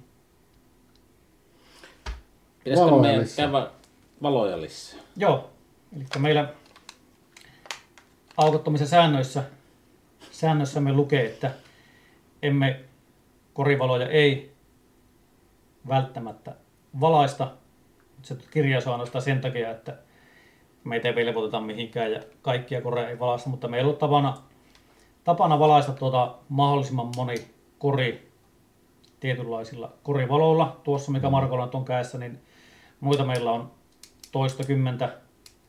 Aikana tilattu Kiinasta nämäkin. Ja nämä ei silloin maksanut monta euroa kappale. Ää, Airamilla on, on, en nyt muista sen tuota, lampun mallia tarkalleen, mutta on hyvin samantyyppinen valo myytävänä ja se on noin 7-8 euroa kappale, mitä sitä myydään. Joo. Mutta tämmöiset meillä on, on yleensä. Siinä on teippi sen takia, että se ei sitten itsekseen mene päälle tuolla kassissa tai sitten ei sammu tuolla korin, korin päällä. Mutta tuo on se perinteinen valo, mitä me käytetään. Sitten meillä on tämä on vähän kalliimpi ratkaisu, ei se Otetaanpa eri väri. Tuota, tuosta paristolla tuota, ajalta, jolloin valostore sponsoroi meitä, niin meillä on muutama kappale tämmöisiä valoja ja nämä oli joku, koska ne oli jotain työmaa turvahommia, mutta mm. ajavat hyvin tarkoituksessa. Näissä on se etu, että se saa koriputkeen kiinni, että täällä on magneetit. Nämä tyypillisesti sijoitetaan ylös alas sinne korin päälle. Kyllä. Ja nyt viimeisimpänä niin tämmöinen sattuu vasta. En, en tiedä mikä tämä on, mitä varten tämä niin kuin alun perin on suunniteltu, mutta kyllä se ihan siis frisbeegolf-tarvikkeita myyvästä liikkeestä ostettiin. Okei. Okay. Että tuota, on tämmöinenkin. Paljonko tämä maksaa? Ei ne kalliita olla. Ei nämä hirveän kalliita, mutta oli ne toista kymppiä mm. muistaakseni. Maksu. Kaukosäätöinen. Joo, kaukosäätöinen. Ja siitä pystyy säätämään värit ja kaikki. Joo. Todella hieno kaukosäädin, toimii metrin päästä. No, mutta toimii Ei, kuitenkin. ei kauempaa. Ei voi tehdä sillä että kun vie joka korille ja sitten pelaajapalaverissa mm. painaa kaikki päälle, että ei toimi niin. Minä yritin eka kerran, kun mä Marko meille jostakin tilas molemmille tommoset ja eka kerran lähi, lähi jonnekin kaveritten kanssa. Olin käynyt pistämässä tommosen korin päälle ja sitten ajattelin yllätään sillä kaverit, mutta eihän se meinannut toimia. Tuonne sitten huomasi, että piti mennä sinne ihan viiriin ennen kuin se, Niinpä. ennen kuin se toimi. Ei onnistunut pränkki. Eli meillä Ledikapissa tosiaan on semmoinen, että me suurin osa väylistä valaistaan Mm. lampuilla. Tai Ja- kor- korit. Niin, korit. Ja siinä on semmoinen idea meillä, että tota, itse ei yleensä keretä käymään viemässä noita valoja sinne, vaan pelaajapalaverissa, kun meillä jaetaan ryhmät, niin on mennyt niin, että ryhmä ensimmäinen hak- ottaa tuommoisen valon Joo. ja menee omalle aloitusväylää edeltävälle korille ja käy laittamassa sen sinne korin katolle. Kyllä. Ja hoks, jos tuutte kisaille ja olette siinä hommasta, pistätte tämän valon sinne katolle, niin laittakaa se sinne, sinne puolelle sitä koria, missä se tii on, eli minne se, mistä päin heitetään tavallaan, niin se valaa sen tavallaan oikealle, oikeaan suuntaan. Ei jää varjoa. Kyllä. Ja sitten tavallaan kun kierros on ohi, niin sä lopetat siihen väylälle, minne sä oot laittanut tuon, kuri, tuon valon. Ja sitten sun Kyllä. tehtäviin kuuluu tavallaan Muistaa. muistaa ottaa se pois ja palauttaa tavallaan meille. Kyllä. Muuten te joudutte lähteä sitten keräämään niitä valoja, jos siellä on niitä muistisairaita, ketkä ei muista sitten. Se siinä on, kun kovalla pakkasella minusta saattaa vähän valoteho loppua. Joo. Sä et välttämättä muista siinä sitä, että siellä oli semmoinen. Ja joka vuosi on ollut, ollut että osa on unohtanut, unohtanut sen, että joko sitten on ollaan käyty itse hakemassa tai niitä on palautettu. On meillä lukee, yhteistiedot pitäisi lukea näissä lamppujen pohjasta. On ne suuri osa aina tullut joskus. Muutama niitä on tainnut jäädä matkan Mullakin varrella. Yllättävän vähän. Mulla On. muuten saattaa olla jossakin yksi tuommoinen. Tai sitten mulla sen palauttanut jo hyvissä. Sulla oli, mutta sä muistaakseni palautit. No niin. Kyllä. Meillä kyllä muisti pelaa siis. Mm. Joo. Joo, se jäi backiin, kun mä otin sen matkaa sieltä viimeiseltä väylältä ja unohdin sitten Se palauttaa on, sen siihen. se on kumminkin jo parempi sekois, että se jää sinne. Että Aina Kyllä. niitä, mutta me annetaan kyllä sanktioita, jos unohtaa. Me ei ole Kyllä. lepsuja. Niinpä. Penaltia tulee ja sakkoa tulee. Kyllä. Siinä olisi valoasiat. Mitäs meillä? Kisa, kisasta varmaan kannattaa käydä tarkemmin pistelaskusta ja muusta. Mm. Kerrothanpa kisasta lisää, se aina kiinnostaa. Mm. Ei mennä liian tarkkoihin, Ei. ei. eikä vaikka kaikkia sääntöjä ihan tarkalleen läpi. Että ei aika. Sulla Käydään loppuu sen verran- todennäköisesti akku tuosta vehkeestä. Mulla on siinä verkkovirta päällä, että, Aa, niin, no mutta se saattaa sitten. loppua muistikortti, kun se sitä 4K on. On siellä kyllä kaksi muistikorttiakin, mutta se toinen muistikortti on muistaakseni vähän hitaampi, niin se saattaa olla, että se ei tallennakaan sitä 4K niin hyvin. Mutta se ensimmäinen, siihen mahtuu 170 minuuttia. No niin. Käydään nopsaa, niin saatetaan ehtiä. Siihen semmoinen vielä, että alun perin kun me alettiin tavallaan järjestää näitä vähän virallisempia ledikisoja, niin siinä idea oli tavallaan se, että kun me oltiin ledeilemässä, niin ei siellä paljon muuta porukkaa näkynyt. Mm. Ja tiedätte, että frisbee-heittäjä kumminkin on paljon Oulussa ja silloin niin, niin alettiin sen takia tavallaan järjestämään tämmöistä, että tavallaan Lady Frisbee Golf tulisi enemmän tutuksi porukalle. Kyllä. Ja yritettiin mainostaa ja tehdä sitä alkua helpoksi. Ja on siinä koko ajan tullut enemmän ja enemmän sitä porukkaa, porukkaa mukaan. On me siinä jonkun verran onnistuttu ja on PG poikien kanssa mitä on tai myyjien kanssa on puhuttu, niin kyllä siellä on hyvästi, hyvät määrät noussut ledien, ledilastujen kautta Kyllä. ledikiekkojen myynti. Tiedätkö mikä tämä? JP voi sitten tota, video. Pannaan tähän grafiikka. Minun Joo, tähän graf- Suoraan grafiikkaa. ihan ala, ensimmäisiä Joo, vuosia. 2015-2016 me pelattiin siis keskenämme, että meillä oli kahdestaan. Tiedätkö miten päättyi? Me kahdestaan. Niin. Aa. Mä, etkö sä muista, mä sain sydäntikkarin Eikö voittajien niin? No ei unohtanut. Sinä taisit voittaa Ja nyt sen. mä maksan sulle takaisin, sä saat tuolta viime Mm. viikolla sydäntikkarin. Historiallisia tilastoja. Ensimmäinen kautta aikain historian ensimmäinen lähes virallinen ledikappi pelattiin poikien välillä. Ja siitä se on kasvanut aika merkittäväksi osaksi Oulun frisbee golf skeneä. Kyllä. Ja siitä on kyllä meidän kaikkien sitten kiittäminen totta kai Marko ja Ille, jotka jaksaa vuodesta toiseen sen järjestää. Ja se on varmasti monelle hyvin odotettu tapahtuma. On, kyllä moni on kehunut sitä ja sanoo, että se oottavat sitä, en tiedä sanotko ihan vaan lämpimikseen, mutta kyllä ne sanoo monet, että sitä oottavat ledi, ledikapia ja leditouhua. Kyllä. Se on, se on, On siellä aika paljon vaihtuvuutta ollut. Tänään kävin tilastoja läpi vanhoista vuosista ja ketä on ollut mukana ja pisti silmättä. Kyllä siellä on paljon ihmiset vaihtunutkin matkan varrella, mutta sitten no. siellä on tietty ydinjoukko, joka vuodesta toiseen jaksanut ledeillä. On siinä joku eri tunnelma, kun menee sinne pelaajapalaveriin siihen näin, kun siellä on, on se pimeä ja on se kaikki tähet näkyy taivaalla, kenties se kuuma yllättää. Ja se on, on se ihan eri se tun, tunnelma mm. ja fiilis ja jengi hengittää höyryä suusta ja sitten johon niitä lämpimiä klögejä sun muita siellä. On. Ja Se on ihan eri, niin kuin, eri tava, se on niin kuin eri laji, vaikka on sama laji. niin se on, niin se on. Ja ei, meille ei tarvi myyä, me ollaan ostettu. Ei. Näillehän niistä kerronkin ja houkuttelen teitä kaikkia kokeilemaan vähintäänkin sitä. Mm. Ja, mutta siinä pitää olla niin kuin kärsivällinen siinä kiekkovalinnassa. Ja ainakin itse huomaat, että sitä Pimiellä on omille heitoille myös armollisempi, että sitä ehkä sallii mm. enemmän niitä huonoja heittoja, mm. kun tuota, päivävalolla sitten itseään soimaan niistä niin tuota, enemmän. Mm. Joo. Ja on siinä se aina, kun heittää sillä oikeasti pimeässä, niin se, että sitä näe niin tarkkaan sitä nokkakulmaa näet, että miten se kiekko mm. lähtee, mm. niin se, se voit olla enemmän itselle armollinen. Että se huonokin heitto saattaa näyttää ihan hyvältä, mm. ja lopputuloskin saattaa olla hyvä, kun se sieltä uipi jotenkin puitten väristä. Että sitten vielä ryhmäkaverit sanoivat, että olipa hieno heitto. Ja jos oltaisiin nähty päivävalossa sama heitto, niin kukaan ei olisi kommentoinut, että olipa hyvä heitto. No joo, niin se on, mutta tuo taas sitten että sitten myös monta kertaa ihmetelty, että miten ihmeessä se nui oikein, Joo. miten ihmeessä nui oikein kävikin, mutta siitä että sä et näe yhtään, että lähtikö se väärässä kulmassa tai Kyllä. mitä siinä tapahtuu, että sitä on sinänsä vähän huono, huonokin siihen. Mutta ei siinä ole, niin kuin, Turin kanssa sillä ei ole mitään tekemistä, että aina ne on ne samat jätkät tuolla avoimessa, niin kuin Niin. vaikka Illi, jotka siellä kärkitohinnassa on. Että tuota, kyllä se täysin perustuu siihen, että tunnet omat kiekkosi ja osaat heittää, että se osaa pärjät ledeilyssäkin. Ille homma aina hyvät palkinnot ledikappi ja sitten se tyhjentää palkintopelin. No, vitsi vitsi.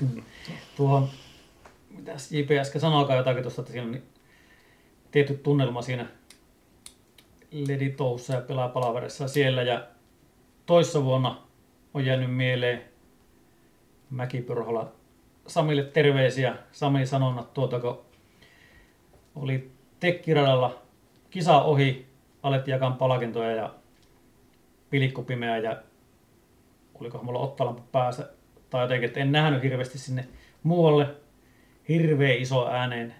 Tuotu ajattelijat varmaan, että kun pelaajakokous vielä siinä ja hirveä ääneen kailotin siinä.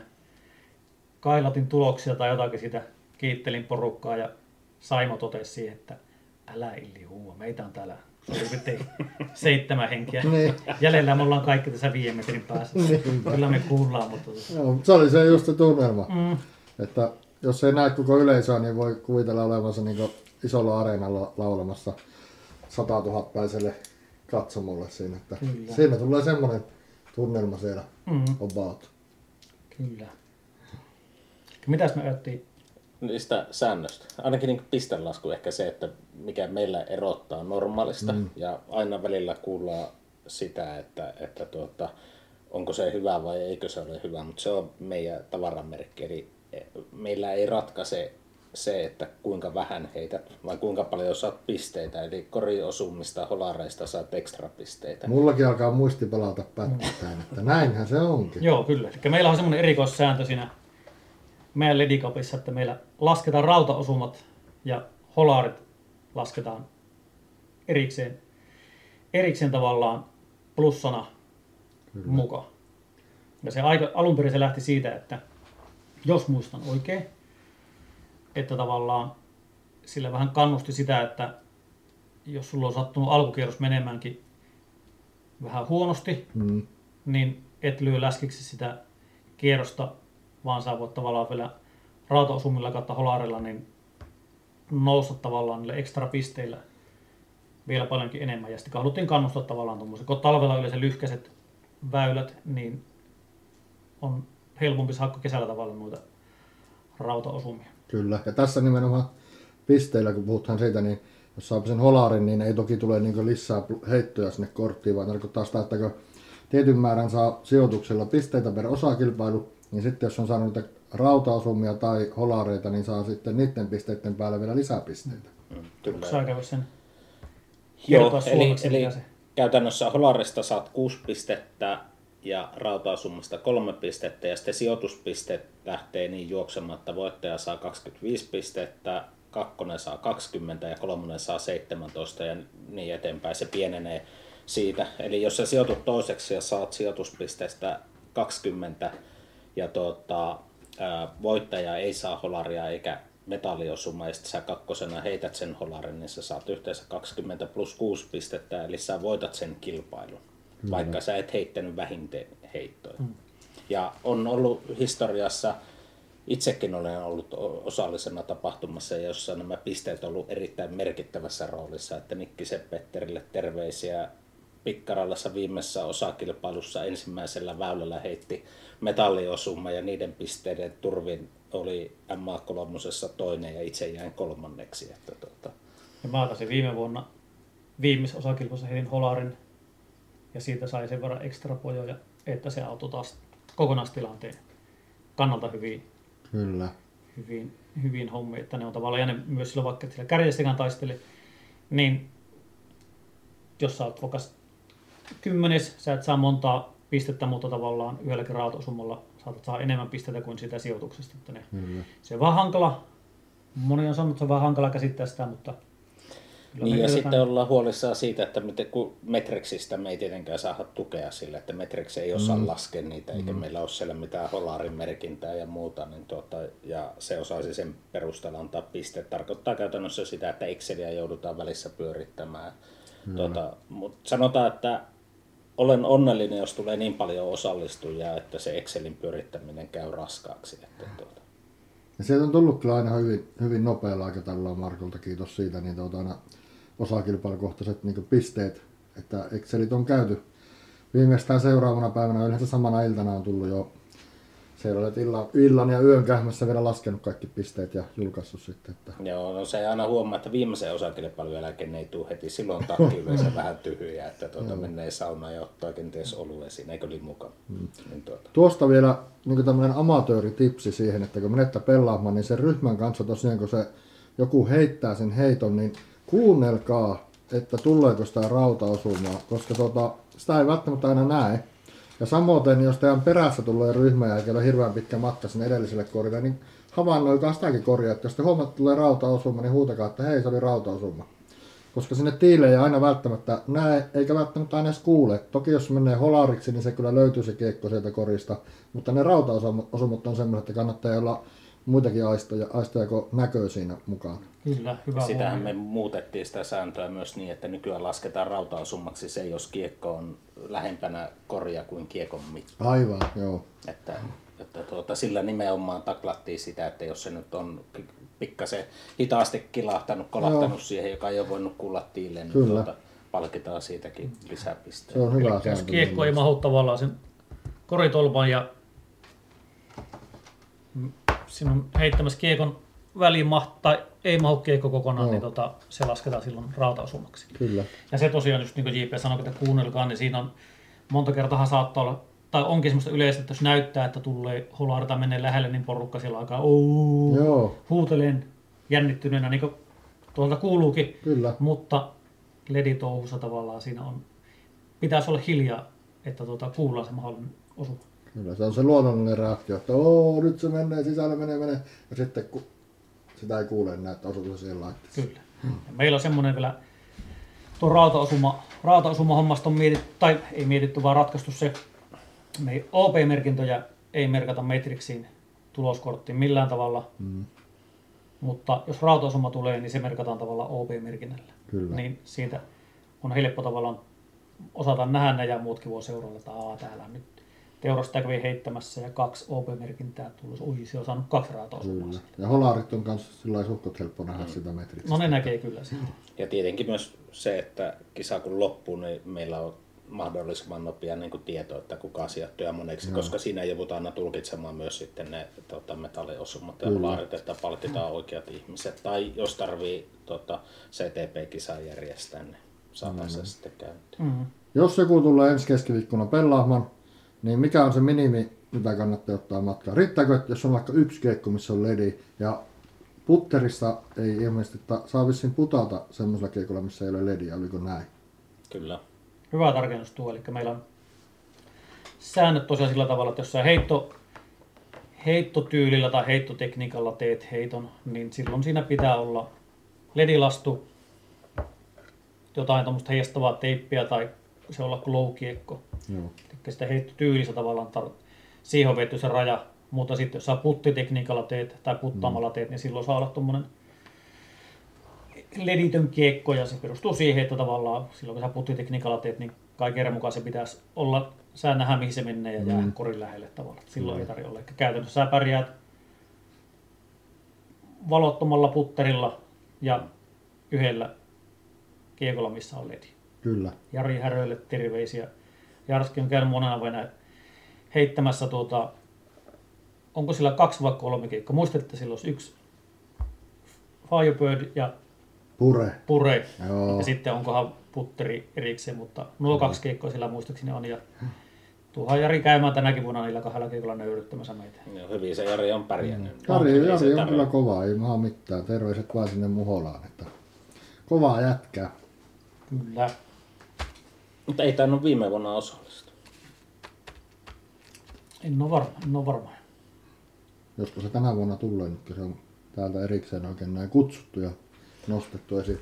Mm-hmm. Tuostahan me ei jonkun verran niistä osanottajamääristä puhuttiin, että tuota, ne on tyypillisesti siellä jossain 40 hujakoilla, mitä meillä on ollut niin kuin yksittäisissä ola- osakilpailuissa, mutta että viime vuonna tuli ennätys siinä, että kuinka monta osallistui koko kappiin yhteensä, eli 88, tuota, mä kyllä tarkistan, jo 88 erillistä pelaajaa osallistui Joo. kappiin, ja se oli ennätys nyt niistä, mitä on tuota, tilastoitu.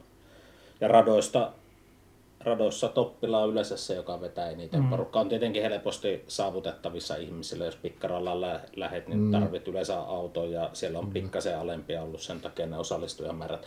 Mm. Vaikka on ensimmäinen tuota, osakilpailu ja Hiironen on toinen, mikä on vetänyt hyvin. Mm. Joo. Ja ollut vuodesta toiseen.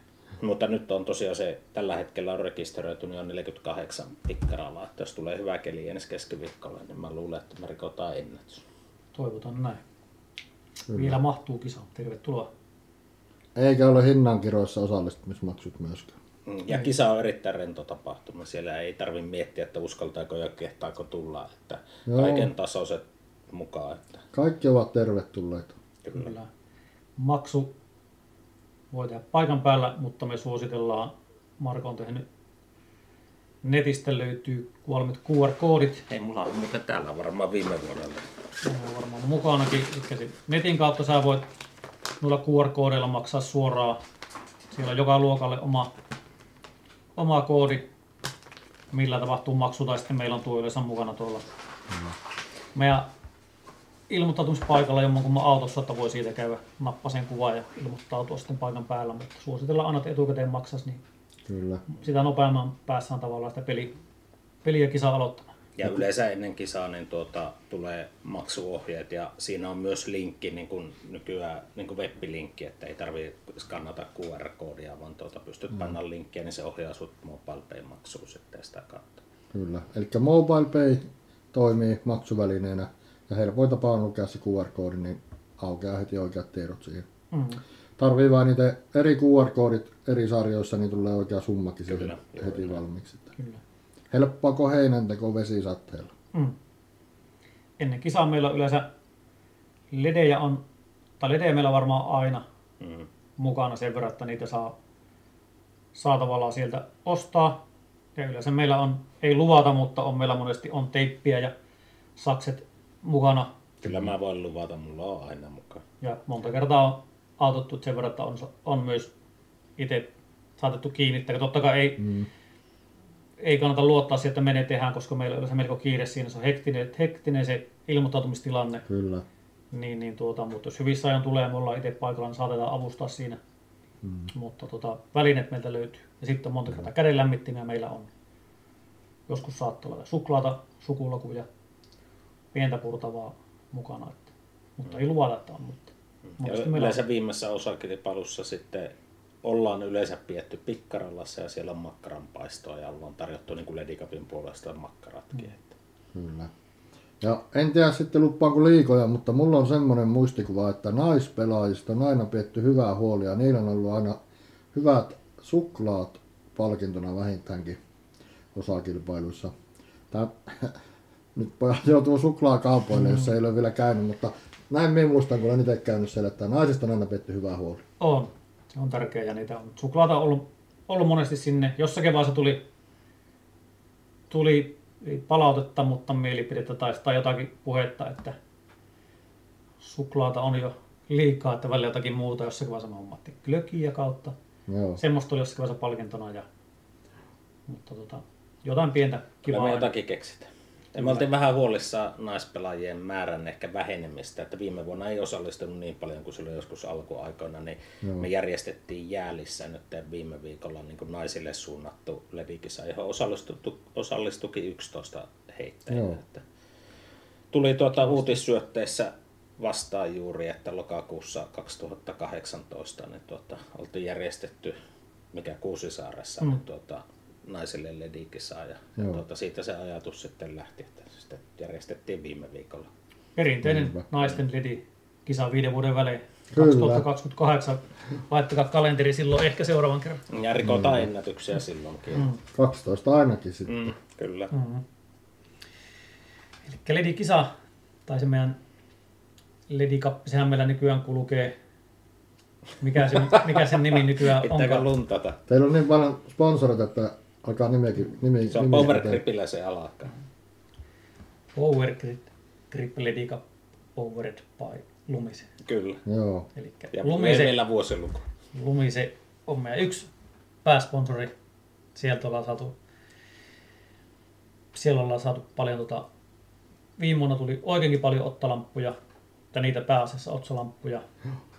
Tänä vuonna on tullut erilaisia lamppuja, vähän vaatetusta, ja sitten tosiaan se hieno otsalamppu, ei otsalamppu, lisävalo, tuota lisävalo, no. mikä arvotaan. Se on vähän turhan painavaa otsavalauks. Mm.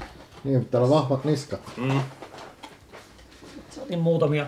Ja nythän meillä tulee olemaan avoimen sarjan ja MA3-sarjan kokonaiskisan mm. voittajille tulee, eikä tämä ole toista sataa, toista oh. euron arvoinen ottalamppu. Ja 1500 lumenia. Kyllä. Joo.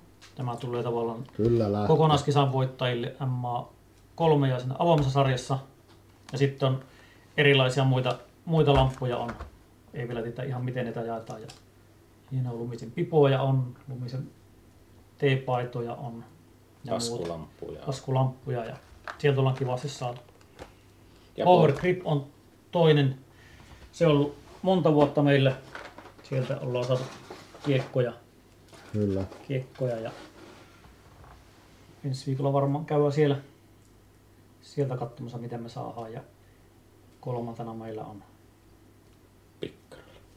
Eli Pikkaralla Frisbee Golf on sponsannut, eli pelaajat ei tarvitse pelilupaa, toki lämpimästi suosittelemme ostamaan Pikkaralla vuosiluvaa. Erittäin mahtavat olosuhteet sekä kesäisin että talvisin.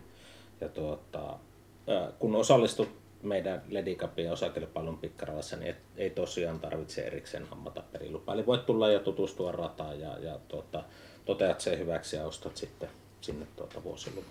Kyllä. Sponsored by Pikkarala Frisbee Golf. Pitääkö se vielä niin sen nimen lisää? niin. pitkä nimi. No, ainakin tässä se tuli selväksi, mm. että Pikkarala on yksi yhteistyökumppaneista ja sponsoreista. Kyllä. Kyllä. Kiitos sinne Pikkaralan osuuskunnan porukalle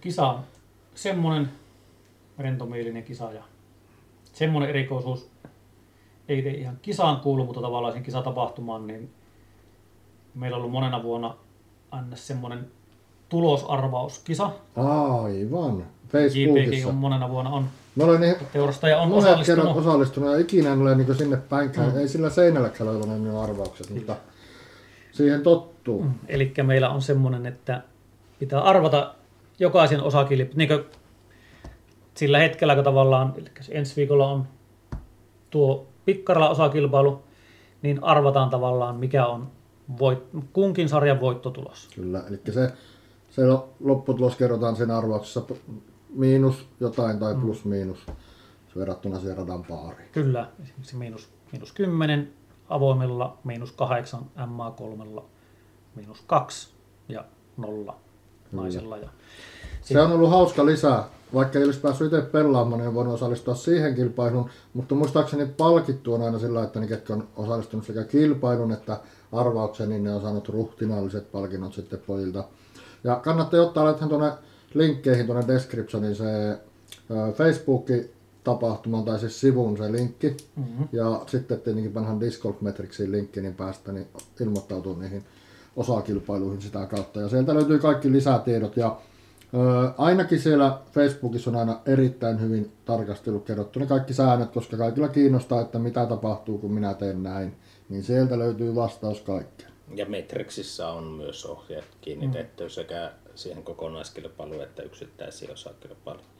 Viime vuonnahan me palkittiin se veikkauskilpailun voittaja semmoisella vähän spessulla ledikappi, tota, mikä kuksalla. Ja, kuksa ja, oliko, kuksa ja termospullo oli, Joo. oli ja tavallaan se. tänä vuonnakin varmasti keksitään jotain hauskaa. Ja ajatushan siinä alun perin oli se, että kannustetaan ensinnäkin tuota, ihmisiä osallistumaan ja to, toisekseen se tekee semmoisen aktiivisen yhteisön, kun tuota, veikkaillaan tuloksia ja jännitetään. Se oli itse asiassa mm. aika jännittävää seurata niin kuin loppuvaiheessa se ja spekuloida, että kella on vielä mahdollisuus ja kellä ei niin kuin pärjätä. Että, tuota, Kerroksä, miten, vielä, miten siinä tapahtuu ne, miten siinä tavallaan Joo, pisteet. eli käytännössä veikataan jokaisen sarjan ää, voittotulosta. Ja sitten kun se, tulee se toteuma, niin se offsetti katsotaan siihen, eli mikä, mikä oli se toteuma ja, ja mikä oli offsetti. Eli jos jonkun sarjan voittotulos on miinus kahdeksan ja sä olit veikannut miinus kuusi, niin sulle tulee niin kuin kaksi offsetiksi siitä sarjasta. Ja lasketaan jokainen sarja yhteen ja, ja mitä pienempi pistemäärä, niin sitä parempi sulla on veikkaus. Ja neljä parasta veikkausta otetaan mukaan siihen kokonais tota, veikkauskilpailuun. Aivan. Kaikki saa tosiaan osallistua siihen arvaukseen, mutta tavallaan tuohon meidän kisaan tavallaan lasketaan mukaan ne, ketkä on osallistunut siihen osakilpailuun. Kyllä. Ja onko niin, että koskaan ei ole vielä kukaan arvannut täysin Mm. Oikein? Aika hyviä oli viime vuonna, muistaakseni kaksi, kaksi kertaa meni tosi lähellä. Joo, niin on. Mutta Riina koskaan ei- voitti arvauskilpailun viime vuonna ja jossain osakilpailussa oli tosi hyvä, tuota, että meni lähelle mm. täydellistä veikkausta. Muistaako, että siinä yleensä on niin neljä, neljä tulosta aina veikathan. Joo. Neljä Joo. sarjaa on niin neljä tulosta Kyllä. veikataan. Ja se on mukava lisä. Ja, ja luvataan, että jotain spessua keksitään, jos joku saa täysin oikein veikkauksen. Kyllä, varmasti. Mitä me halutaan tähän loppuun vielä? Tästä tuli Teurastajan kanavan historian pisin Ja podcast. meillä on edes aloitettu vielä kiekkoja. Mehän käydään vielä le- kiekot läpi. Markola on päkimatkassa. Ennen kuin me mennään sinne, niin halutaanko me tähän Ledikappiin liittyen vielä jotakin kertoa? Tiedot löytyy kyllä hyvin sieltä Metrixistä Mhm. ja Facebook-sivustolta. Lähdetäänpä katsomaan Marko. Historian Markon pisi.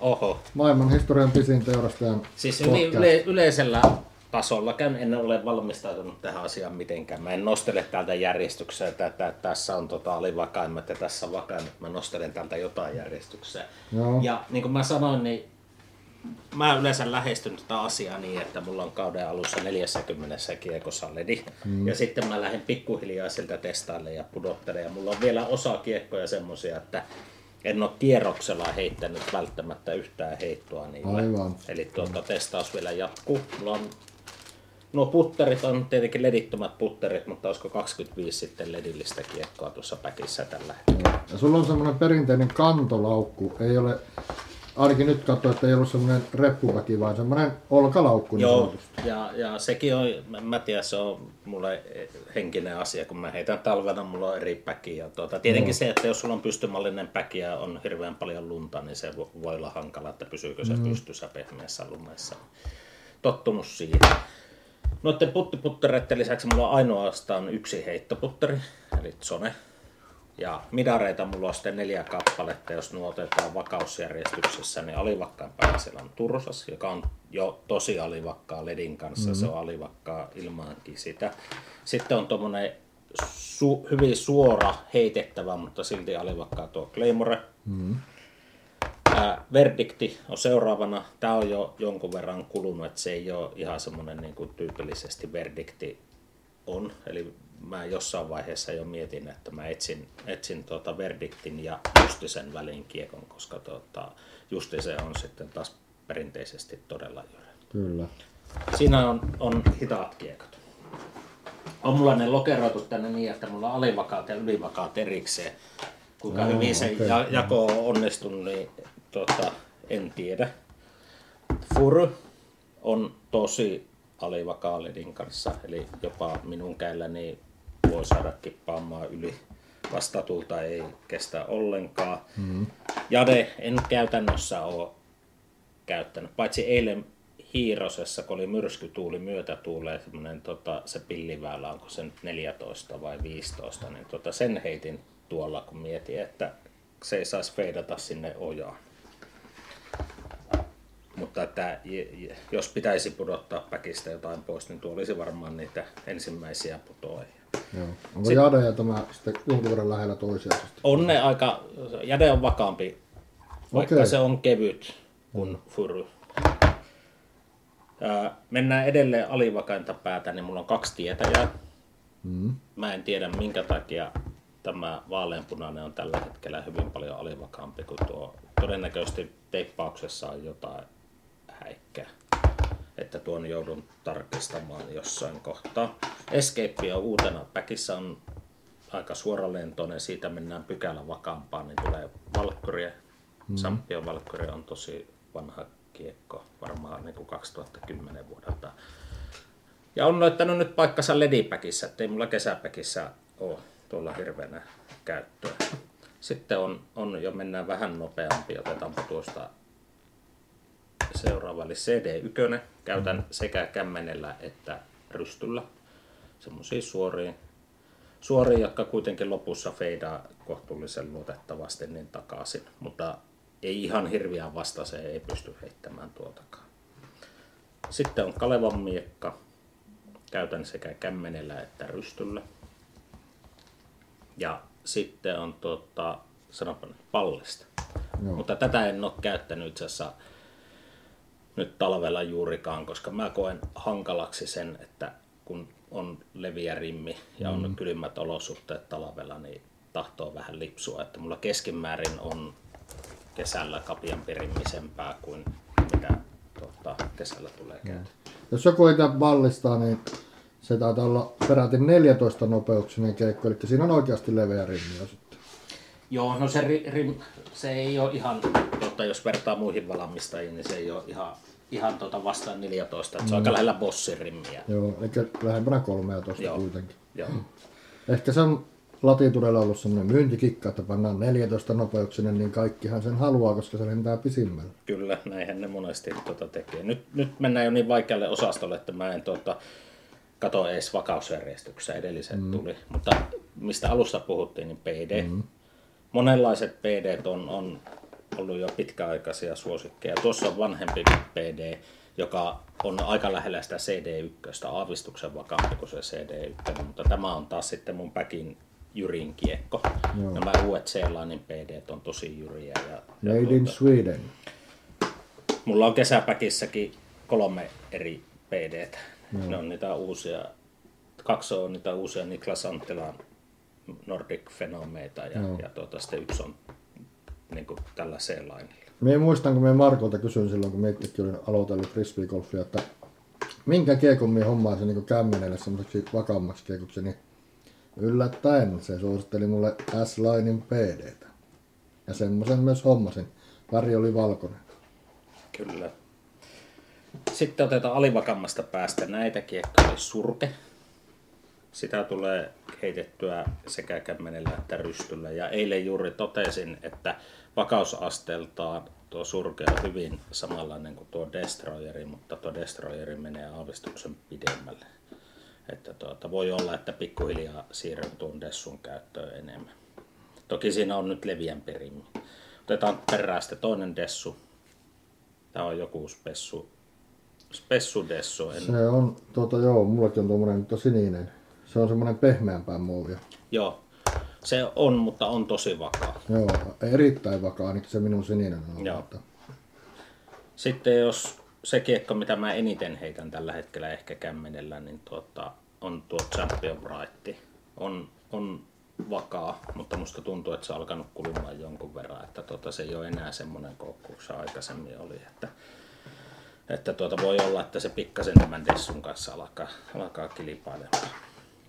Sitten oikeastaan näistä kiekoista, niin Baby on se, mitä mä käytän aika paljon rystypuolelta. Niin tota, tällä hetkellä. Sitten päkissä on vielä Saffire, DDX ja DD3, mutta että käytännössä näillä en ole heittänyt. Että ottaa ehkä kenttätestiä ja, ja vertausta muihin kiekkoihin. Huomioikaa, että vähän vähemmälläkin kiekkomäärällä edellisessä pärjää, mutta Mutta Härö- ei siis tässä ei ollut kuin häröpärjää. 25. Olisit nähnyt silloin, kun mulla oli se 40, kun mulla oli tuo päki täynnä niin kuin kaikkea, sitten mulla, kaikki ei mahtunut siihen, mulla oli nippu vielä tuossa päällä, kun mä lähtin. mutta tuota se on hyvä kuntoilla myös siinä vaiheessa, kun ottaa oikeasti sen 40 kiekkoa. Niin kyllä siinä kunto kasvaa. Kyllä, kyllä, ja täytyy nostaa sekin talven eduksi, että tota, talvella niin siellä on oikeasti miehiä, että siellä ei ole niitä tsukavetiä. Niin. Tuossa huomattiin, niin kuin puhuttiinkin aikaisemmin, että ledikeikko on tärkeä olla läpinäkyvä, eli sitä optomuovia, lusitmuovia, vippimuovia ja vastaavaa championia. Ja siinä tulee ottaa se huomioon, että ne kyseiset muovit on yleensä kaikilla kiekkovalmistajilla myös niitä vakaimpia muovia, sitä premium-muovia. Eli onneksi se ledi vähän alivakauttaa niitä. Se on ainakin itsellä ollut se oma havainto, että monesti se olisi kesällä itselle moneen tarkoitukseen vastatullikiekko, mutta kun se laittaa sen ledin, niin sitä pystyy jo heittämään. Eli kun rakennatte sitä omaa ledipakia, niin ottakaa se huomioon, että ne on vakaampia ne kiekot, ne läpinäkyvät. Kyllä. Joo, mitäs muuta? Ledi Cupista vielä, siellä jokaisessa osakilpailussa meillä vähin, tai holarin heit, jos heittää holarin, niin palkitaan, mutta tavallaan, että luvataan vaan, että meillä on yksi, yksi palkitaan tavallaan, että jos Joo. useampia holarin heittäneitä, niin sitten arvotaan voittaja. Ja siihen on kirjattu vielä aukoton teksti, että siinä suositaan, että jos on kaksi holarin heittänyttä, mutta toinen on päässyt jo palkinnoille Mm, jollakin tavalla, niin se pullahtaa pois Kyllä. ja se menee sille toiselle, että mahdollisimman moni saa palkinnon. kyllä. Reiluuden periaate. Kyllä. Siinä lyhykäisyydessä.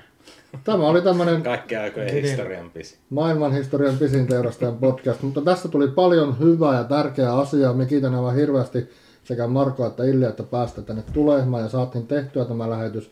Tämä on arvokas lähetys ja tämä niin ei vanhene, eli tämä voi katsoa monen vuodenkin päästä ja tästä saa sitä arvokasta, arvokasta tietoa. Ja tota, muistakaa tulla keskiviikkona Ledikappiin ja Tervetuloa. Ja liittykää siihen Facebook-ryhmään, minkä tota, Linkki pelaa- löytyy tuolta descriptionista, ainakin Facebookissa. Spotifyssa, jos kuuntelette ja katsotte tätä, niin käykää siellä Teurastaja Official YouTube-kanavalla, niin sieltä ainakin löytyy ne linkit sitten. Joo. Meillä itse asiassa siellä kanavalla on joltain vuodelta ihan Word-dokumentissa niin kuin tähän lajien al- aloittamiseen, että mitä pitää huomioida varustuksen suhteen tai kiekkojen teippaamisen suhteen. Että siellä on ohjeita ja saa, saa kysyä siellä ja, ja mielellään tota, autetaan ja kerrotaan. Ja vaikka ihan suora kontaktikin, että jos epäilyttää joku asia ja ei uskalla kysyä laajemmassa porukassa, niin Yksityisviestiä pojille, niin sieltä tulee tietoa ja faktaa kyllä sitten. Mm-hmm. Kiitoksia tosi paljon ja sanotaanko me katsojille sitten vielä, että kiitos katsoa tämän lähetyksen ja ei muuta kuin niitä hyviä heittoja. Se on moro. Moro moro.